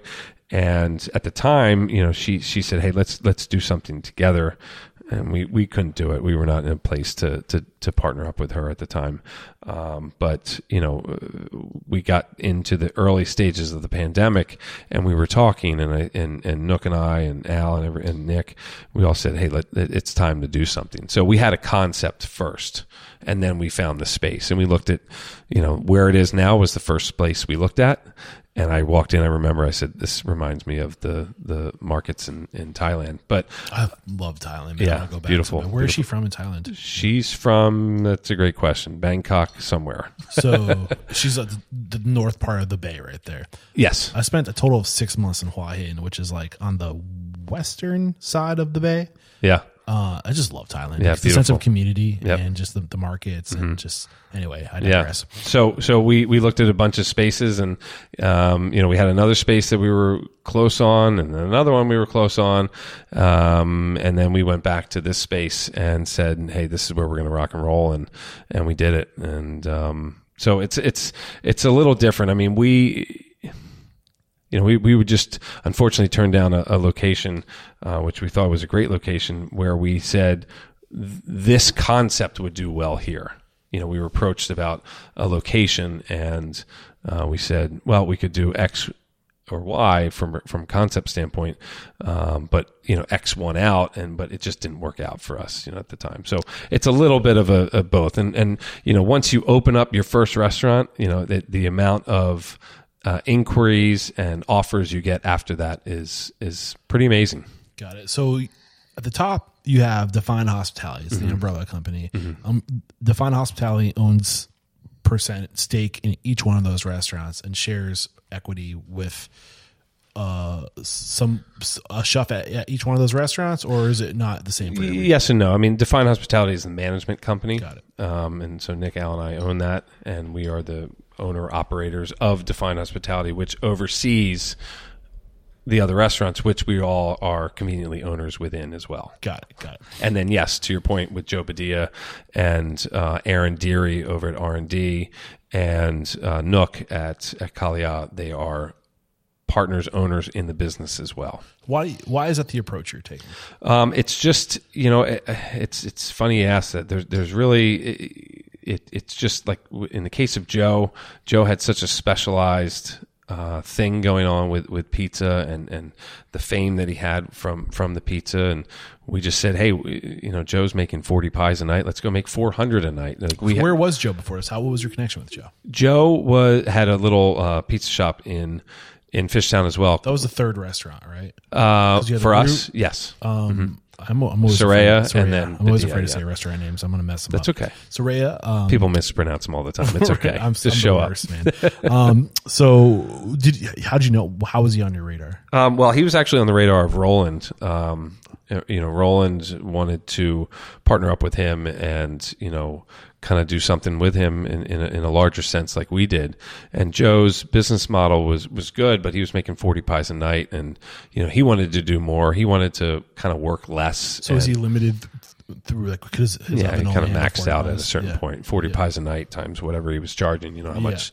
You know, it, it was a viable business for him, um, but I don't think he really wanted to keep going at that pace forever. So you know, really, it's it's a matter of taking folks that are really special and specialize at what they do and their culinary uh, expertise or cocktail expertise in Aaron Deary, and is give, it- giving them the light that they deserve. So is Aaron an owner as a, a cock, like a mixologist? He's an owner at R and D, yeah, and he really created that concept and has made it into what it is with his team there, and you know Risa and Steve and Zach, you know, just everybody down there are great, mean- great people. And and really one of the biggest lessons I've learned in doing this podcast is that it's about creating opportunity for other people. Big, big time. and it's really it's it's it's making it's it's it's finding somebody who should be in their lane and stay in their lane and then to be everything else on top of that so they can do what they're specially equipped to do Yeah. and being their opportunity and, and going further together. Um and i see that in you know the story that Alice talked from going from dishwasher to director of operations and and creating a path and letting people know like hey if you want opportunity in this business like here's the path Right. and showing people the way, you know. And I think that happened with you too. Big time. Yeah. My, and also my mentor, Steve Lewis. I mean, he started flipping burgers at Burger King when he was, uh, just outside of, I think he said the Vietnam War. Um, but you know, it was, it's that whole sense of, you know, for me looking back and thinking about it right now, it's like, I remember looking and talking to Steve and seeing, you know, he was like, what I wanted to become from a from a person and from a business leader and and everything. And I had that vision in my mind and I just kept going towards that. So um, yeah I forget exactly what we were talking about but it's you know going after it and seeing it Man, time's going by fast. We're already at an hour and a half of recording, Really? man. Yeah, it does go by so fast. Talking too much. No, man, that's what that's what you're here to do. And you're doing a great job and I've loved it. But is there anything we haven't discussed? Actually, one thing I was hoping we would discuss is Mm-hmm. your as you know, I didn't get into it with Al, but being operations geared people, how have you evolved your operations to lean more on technology? And and like he, Al said, he wasn't a, a technology kind of guy, so I figured maybe that's a yeah that well he's not a technology kind of guy but he helped uh, update our our technology with our company before the pandemic. Uh, we were using a system called Aloha, which you know was was good enough for us at the time, but we really needed uh, more advancements, um, and so we switched over to Toast, which during the pandemic was a godsend. I mean, saved us, frankly, our ability to do handhelds and and online purchasing. I mean, it was just it was everything. I mean, it was a great timing to open a pizza place too. My gosh, yeah, yeah, it was great.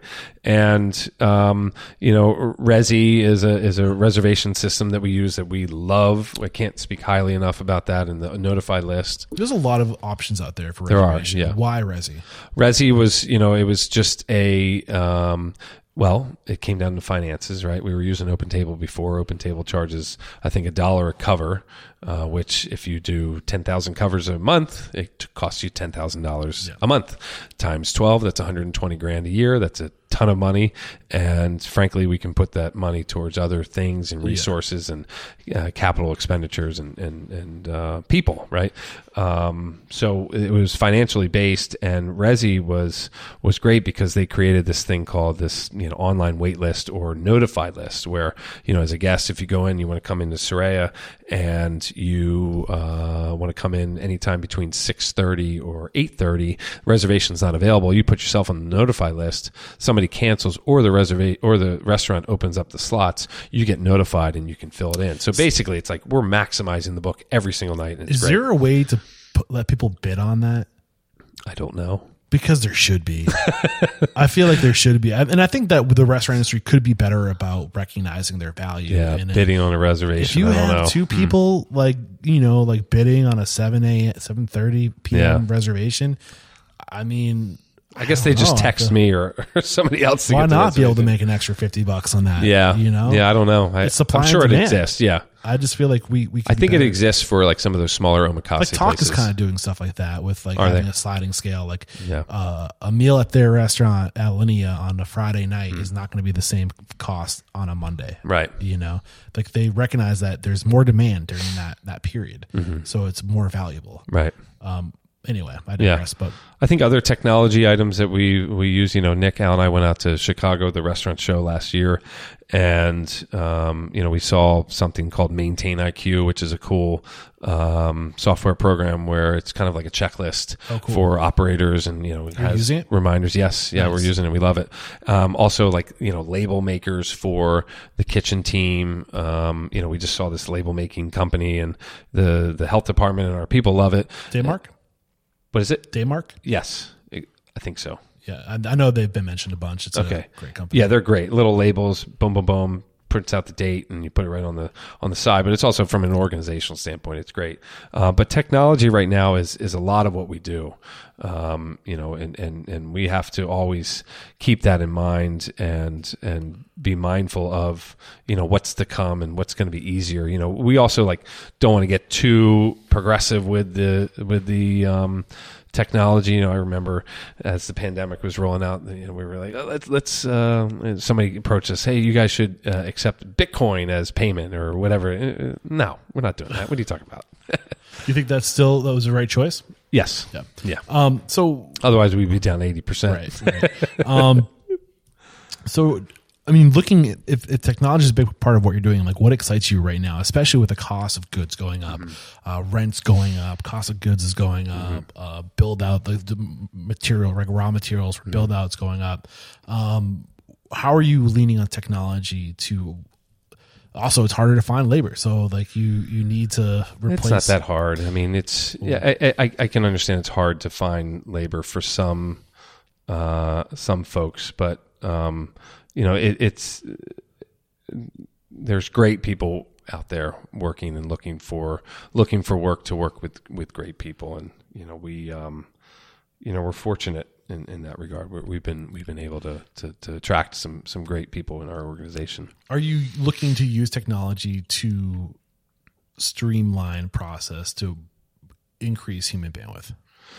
Yes and no. Um, you know, we, we're so focused on people and processes right now, um, but technology, you know, like AI or anything like that, we haven't really touched on at the moment. Um, but we're keeping we're keeping an eye on it. Um, What does have you excited? uh, opening new restaurants and also providing experiences for our people and providing great experiences for our guests uh, at the existing restaurants and at, and at new restaurants for us. I mean, we, you know, we, we'll grow, um, but we're not going to open a restaurant unless we physically can do it and mentally can do it. We're just not going to do it. I mean, we could open up a restaurant every year, two, three, four every year, but At what it just, cost? yeah, exactly. And, I mean, what's it going to do for our guests? What's it going to do for our staff? What's it going to do for us? You know, we don't want to go through all of that. We want to, we want to grow at the right pace for us. I love it, uh, and that's really the, I think the secret behind culture, maintaining a culture, is you have like creating opportunity and putting you know the leaders in this restaurant into the next restaurant to be your Right. culture carriers. Exactly. you Yeah. know? yeah. Um, the culture club. Yeah. yeah. It's funny. yeah. Yeah. We, um, So you guys, is that what you call them? Yeah, well, it, you know, interestingly enough, over the pandemic, we really we met and we we found a great need for our leaders to continue to learn and be to be uh, great leaders. And so we reached out to this. Uh, I think Al um, knew this gentleman, Ed. Uh, he owns a company called One Degree uh, One Degree Outsourcing, uh, basically a leadership company. And um, we all got together and talked about our values of the company and what we wanted to see out of it. And we created our values for the company uh, by way of our culture club, which was the GM and the executive chef of each restaurant. And you know, it was it was amazing, but. Um, you know, it, we we saw the need for us and and and our people, and we have monthly meetings uh, with Ed and biweekly meeting. We have one tomorrow morning uh, with, with that we call the advanced leadership meeting, uh, where we go over specific topics like servant leadership and uh, leading, you know, by example and and guiding through our values and managing through our values. But um, that was a big win for us too over the pandemic was our ability to add that into our fold of benefits, frankly, for our leaders and, Yeah. and for our people. Giving people people skills. Yeah, it's you know? basically fast tracking their leadership expertise that, that Al and I and Nick learned over our careers of 12, 13, 14 years into, you know, a, a year for them. And this is Ed at one degree. Correct. Yeah. I have a feeling I'm going to be reaching out to Ed He's the man. Uh, where are they based? Out of Philadelphia. yes. Yeah. Philadelphia based. Yeah. Get them while it's hot. Get them while you're in town. Yep. Um, anything we have not discussed up to this point, Greg? Things that you were hoping to discuss? I mean, any opportunity? How, what about you? Where are you, uh, are I mean, you in I- the restaurant my- business? What, what's going on? What's my story? I mean, I grew up in the restaurant industry. My parents opened a restaurant when I was in New Hampshire, you said? yeah three years old. Cool. Um, they had it for ten years. Um, we were going to relocate to a different spot, and uh, the women were buying this location from corner lot, too busy intersection, like a busy intersection. Uh, the the the property is famous in our community. It was called Carmen's Fried Chicken. If you if you grew up in the area, you knew where Carmen's Fried Chicken was. Um, Carmen was 93 years old, um, and, and my my parents made a great impression on her. We're gonna get a sweetheart deal on the location. Um, we were ready to sign papers. Uh, in the morning, we went to go sign papers. She passed away, Oh, jeez. so we lost the property. Oh no. Um, and we our lease was up at the original location, and they didn't want to renew the lease because the landlord was kind of a jackass. He's Got dead it. now, so I can say that.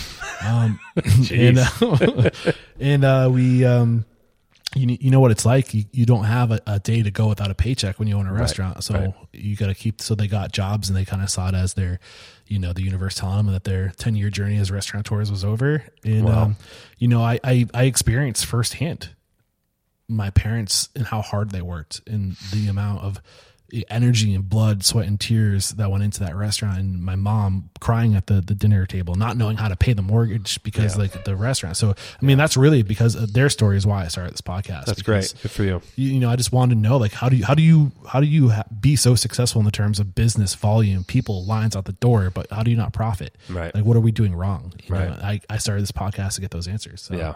Well, profit's tricky, you know, Yeah. even trickier now. And, um, you know, it, it, it, it's, it's needed in our business. Of course, you know, we, we, we open our businesses for many reasons, but the, the top reason is not to make a profit, you know, But it's we- fiscal responsibility. Absolutely. Yeah. I mean, we need to do it to pay back, uh, investors, ourselves, wh- wh- whatever the case may Security be for yourself and your yeah, people that you're al- responsible for. along the way, we learned a lot from you know our business partner David Reuter, um, who's an investment banker and um, private equity guy, and just, just in, in crazy intelligent.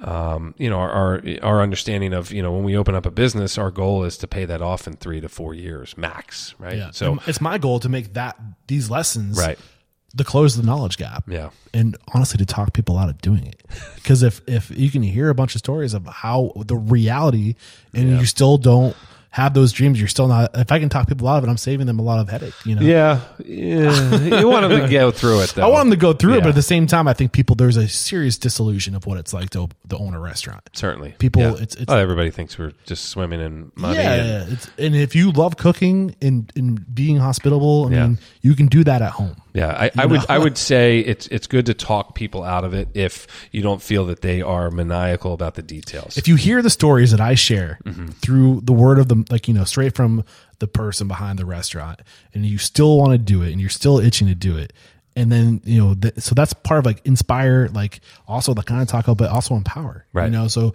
here's the reality of what it's like the not the the food and wine version but the from like Oh, you yeah. know like the but like the the real version from the horse's mouth and then like here's how I did it Mm-hmm. right. you know so like we close the knowledge gap and and Yeah. more people can you know but all ships rise with the tide Yeah, well, yeah. I I mean, it's a challenge every day. I mean, you you, you know, as a, as an entrepreneur, you go to sleep and thinking about the businesses and the people, and you wake up thinking about the businesses and the people. And um, I love it. It- It's a, it's a day to day grind that that um, you know I love, and we're, very fortunate that we have some great people working in our organization that really understand our vision and, and really want to be great themselves. And you know, we say it a lot. It's like uh, we'll, we'll take people as far as they want to go with our organization, but we have to continue to grow as an organization to do so. so one more question before we go to the speed round um, Oh, speed round. again the mission is to inspire empower and transform the industry Mm-hmm. uh, if there's one thing that you could change about the industry in the sense of this idea of how we can be like one thing that you could change to become standard to make the industry better to transform the industry what would it be Um, hmm, I don't know how I how I'd answer that. One thing I'd change about the industry. Um, I think that there's there's um, maybe this misaligned belief that restaurants um, aren't you know quote unquote you know full time professions or full time jobs. what's your real job Yeah, yeah. I'm to go get a real job. Okay, you have a real job. Um, yeah, I think, and, and I think that's more of a societal issue. You know, there there's parents that uh, you know you shouldn't be working in restaurants. I'm a doctor, or I'm a I'm a art history teacher, or you know whatever the nurse, you know whatever it is. You shouldn't be working in restaurants. What are you doing there? But you know the the energy within the staff of a restaurant is is is amazing. Um, you know, some of my best friends are, uh, I've met through the restaurants, and um, you know, I, I I would maybe just say that the the thought that the restaurants are a full time uh, job where you can support a family, support um, you know a, a, community, frankly, um, should go away.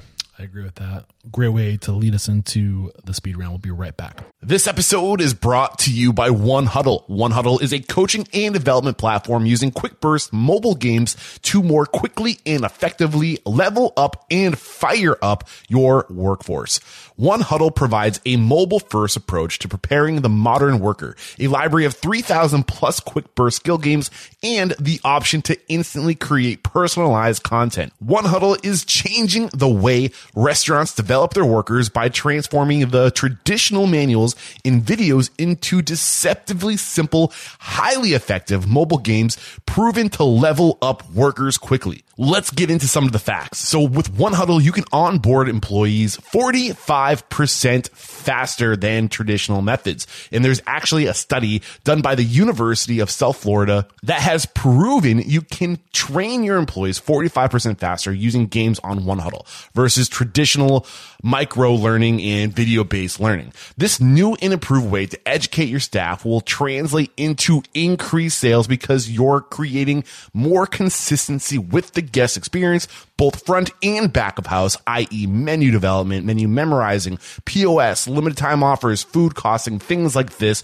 You're looking at a more engaged worker too because they're in competition with themselves and the entire organization. This stuff is powerful. Right now, head to www.restaurantunstoppable.com slash one, like the number one, and huddle like a football huddle. And if you use that link, you can get 90 days access to One Huddle's game shop, which includes 3,000 plus on-demand skill games on everything from bartending to ServSafe to the latest Amazon best-selling books and so much more. Again, that's restaurantunstoppable.com slash one huddle. And you have to use that link. This is a cost per acquisition agreement, meaning we get paid per lead that goes through that link. So if you are finding value in this podcast and you want to support please use this link and it's it's a testament to how much we believe in one huddle that we're willing to do this so thank you in advance recently on the show you've been hearing it come up often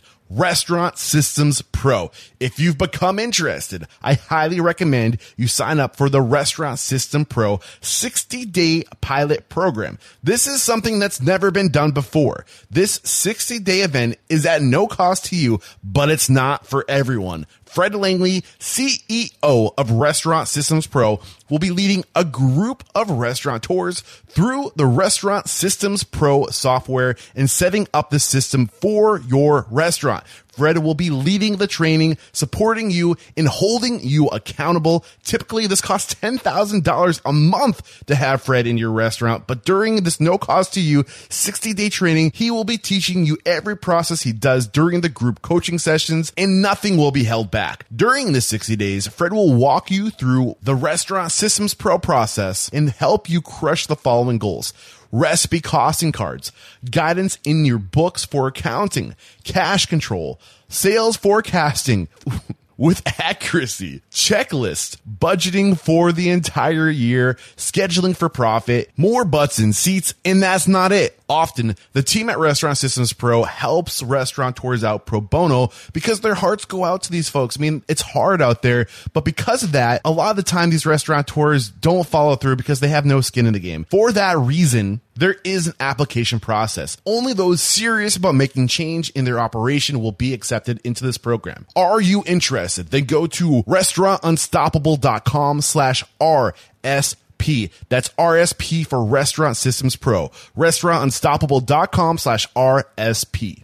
We are back, and the first question I have for you is what is your it factor, a habit, a trait, a characteristic you believe most contributes to your success? It's go, go, go. What is your biggest weakness? Go, go, go. Maybe go, go, go. Um, I need to listen more. Yeah.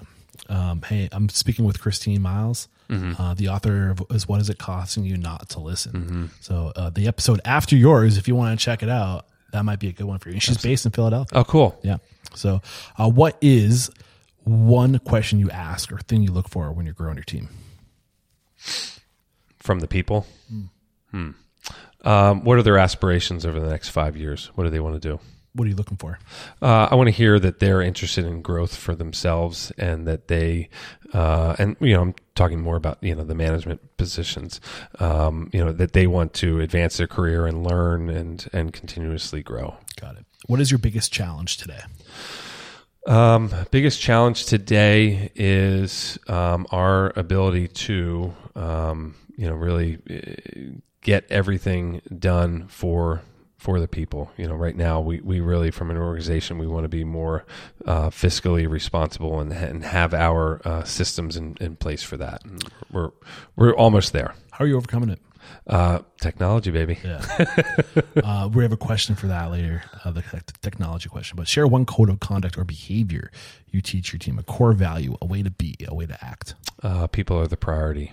What is one uncommon standard of service you teach your staff? Something that's common within the four walls of your restaurants, but not common throughout the industry to go above and beyond. Mm. Maybe it's not um, uh, unstandard, but it's it's really watching the initial reactions of our guests when they walk in the restaurant, or when they take the first bite of food, or when they receive the food or the beverage. It's it's their initial reactions. You know, a lot of people wear their emotions on their on their sleeves per se, especially when they're a restaurant of ours. So really, just focusing in on that immediate reaction of theirs because then you either know it's great or it's not so great. Yeah, beautiful. Um, people say a lot without opening their mouth ever. If you can tap into reading the, those, those subtle cues and be open to that communication, yeah. it will lead you to a lot. Big time. Uh, what is one book that's a must read to make us a better person or restaurant owner? Uh, um, shoot, what's the name of the book? I'm sorry. My uh, mother's best friend, Nancy Herring, got it for me when I graduated high school, and it was a Dr. Seuss book. Oh, I know. Green Eggs and Ham? No. Oh, the great places you'll go. One of those. One of those books. Oh, the places you'll Seuss, go. Uh, I know. Uh, Dr. Seuss is about I all didn't I didn't start reading read. until I was like in my mid twenties, so I was beyond um, Dr. Seuss at that point. I think it's Dr. Seuss. Oh, the places you will go um, because it's just a, it's filled with inspirational, yeah, oh, the places you'll go, in, inspirational quotes. I love it.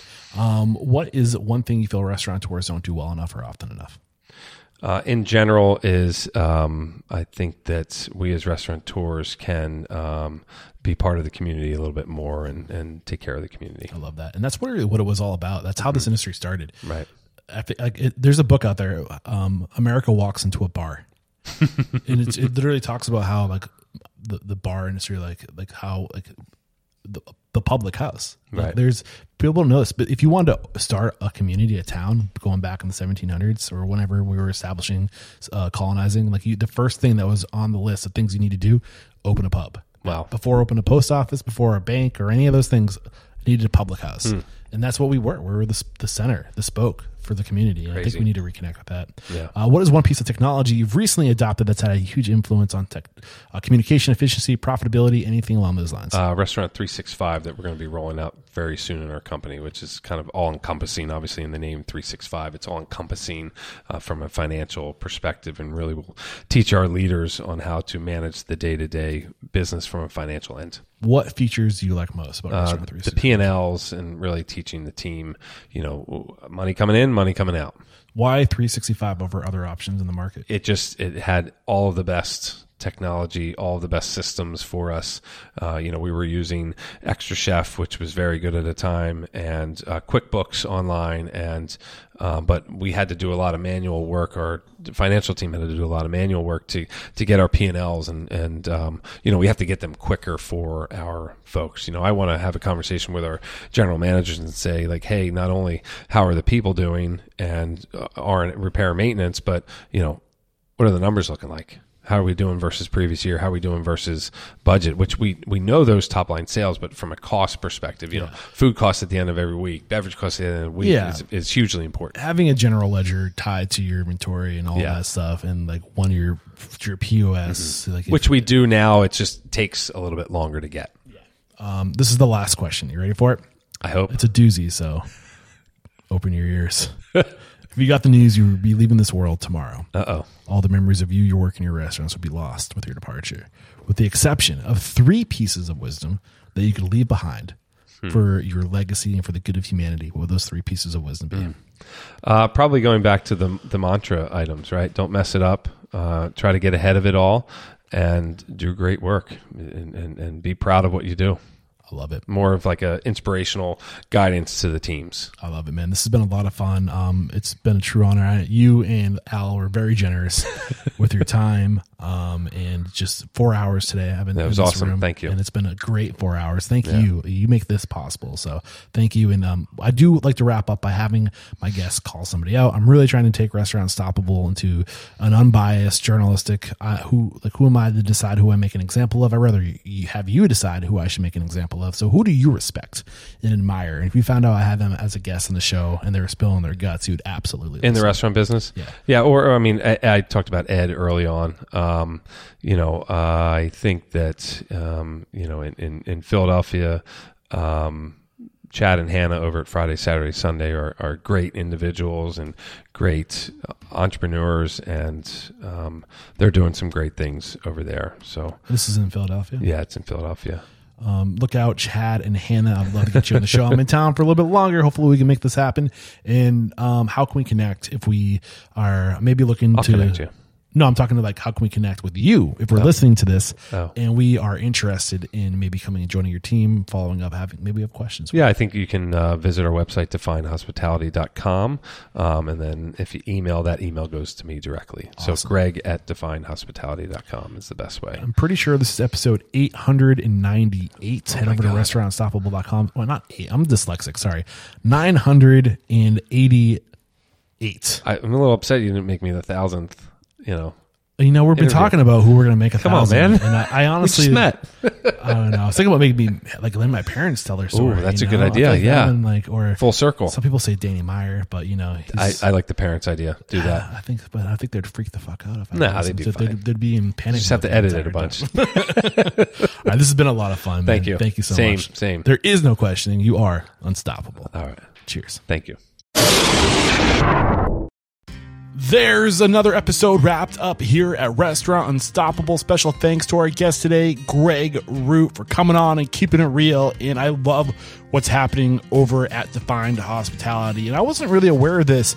Uh, I thought there were only three partners in the restaurant group, but Defined Hospitality, the overarching business entity, has three partners. They have partners in their restaurants as well. And I think that this is the structure of having an overarching management team partnering with chefs that are passionate and talented and just building these amazing teams and creating opportunity and offering stake in the business, equity in the business is going to be the way you attract onto yourself talent. And it takes an army today. I, I think the days of solopreneur restaurateurs, one person that owns the business and hires people to work for them.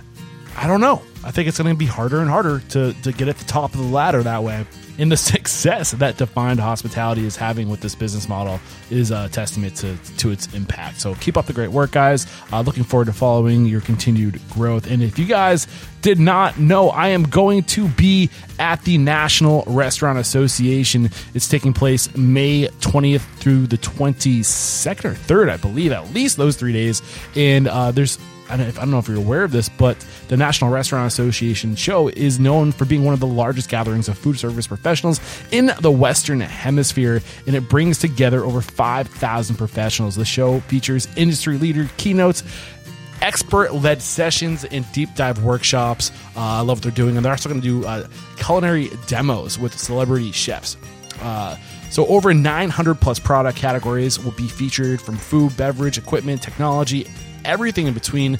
And the show is the ultimate destination to source inspiration and innovations. I know they inspired me. I went back almost 10 years ago was the first time I went to the show. The show is a launch pad, really it is, for industries and, and it provides a first look at must-have award-winning products. Uh, it's, it's definitely something you have to experience as a restaurateur. I'll be there. I'll love to connect with you. And I'll have my team there with me. Maybe we can meet up someplace. We're talking about possibly doing a meetup. Reach out to me, Eric at restaurantunstoppable.com if you're interested in connecting while we're there. And I cannot say goodbye without saying thank you to the people who make this podcast possible. Thank you to J- Jared Parisi for your editing and copyright. And thank you to Sam Hall for your social media on the road, helping me capture these amazing interviews and your editing, your video editing. It takes an army. I'm grateful for mine. That's it for today. Until next time, peace out.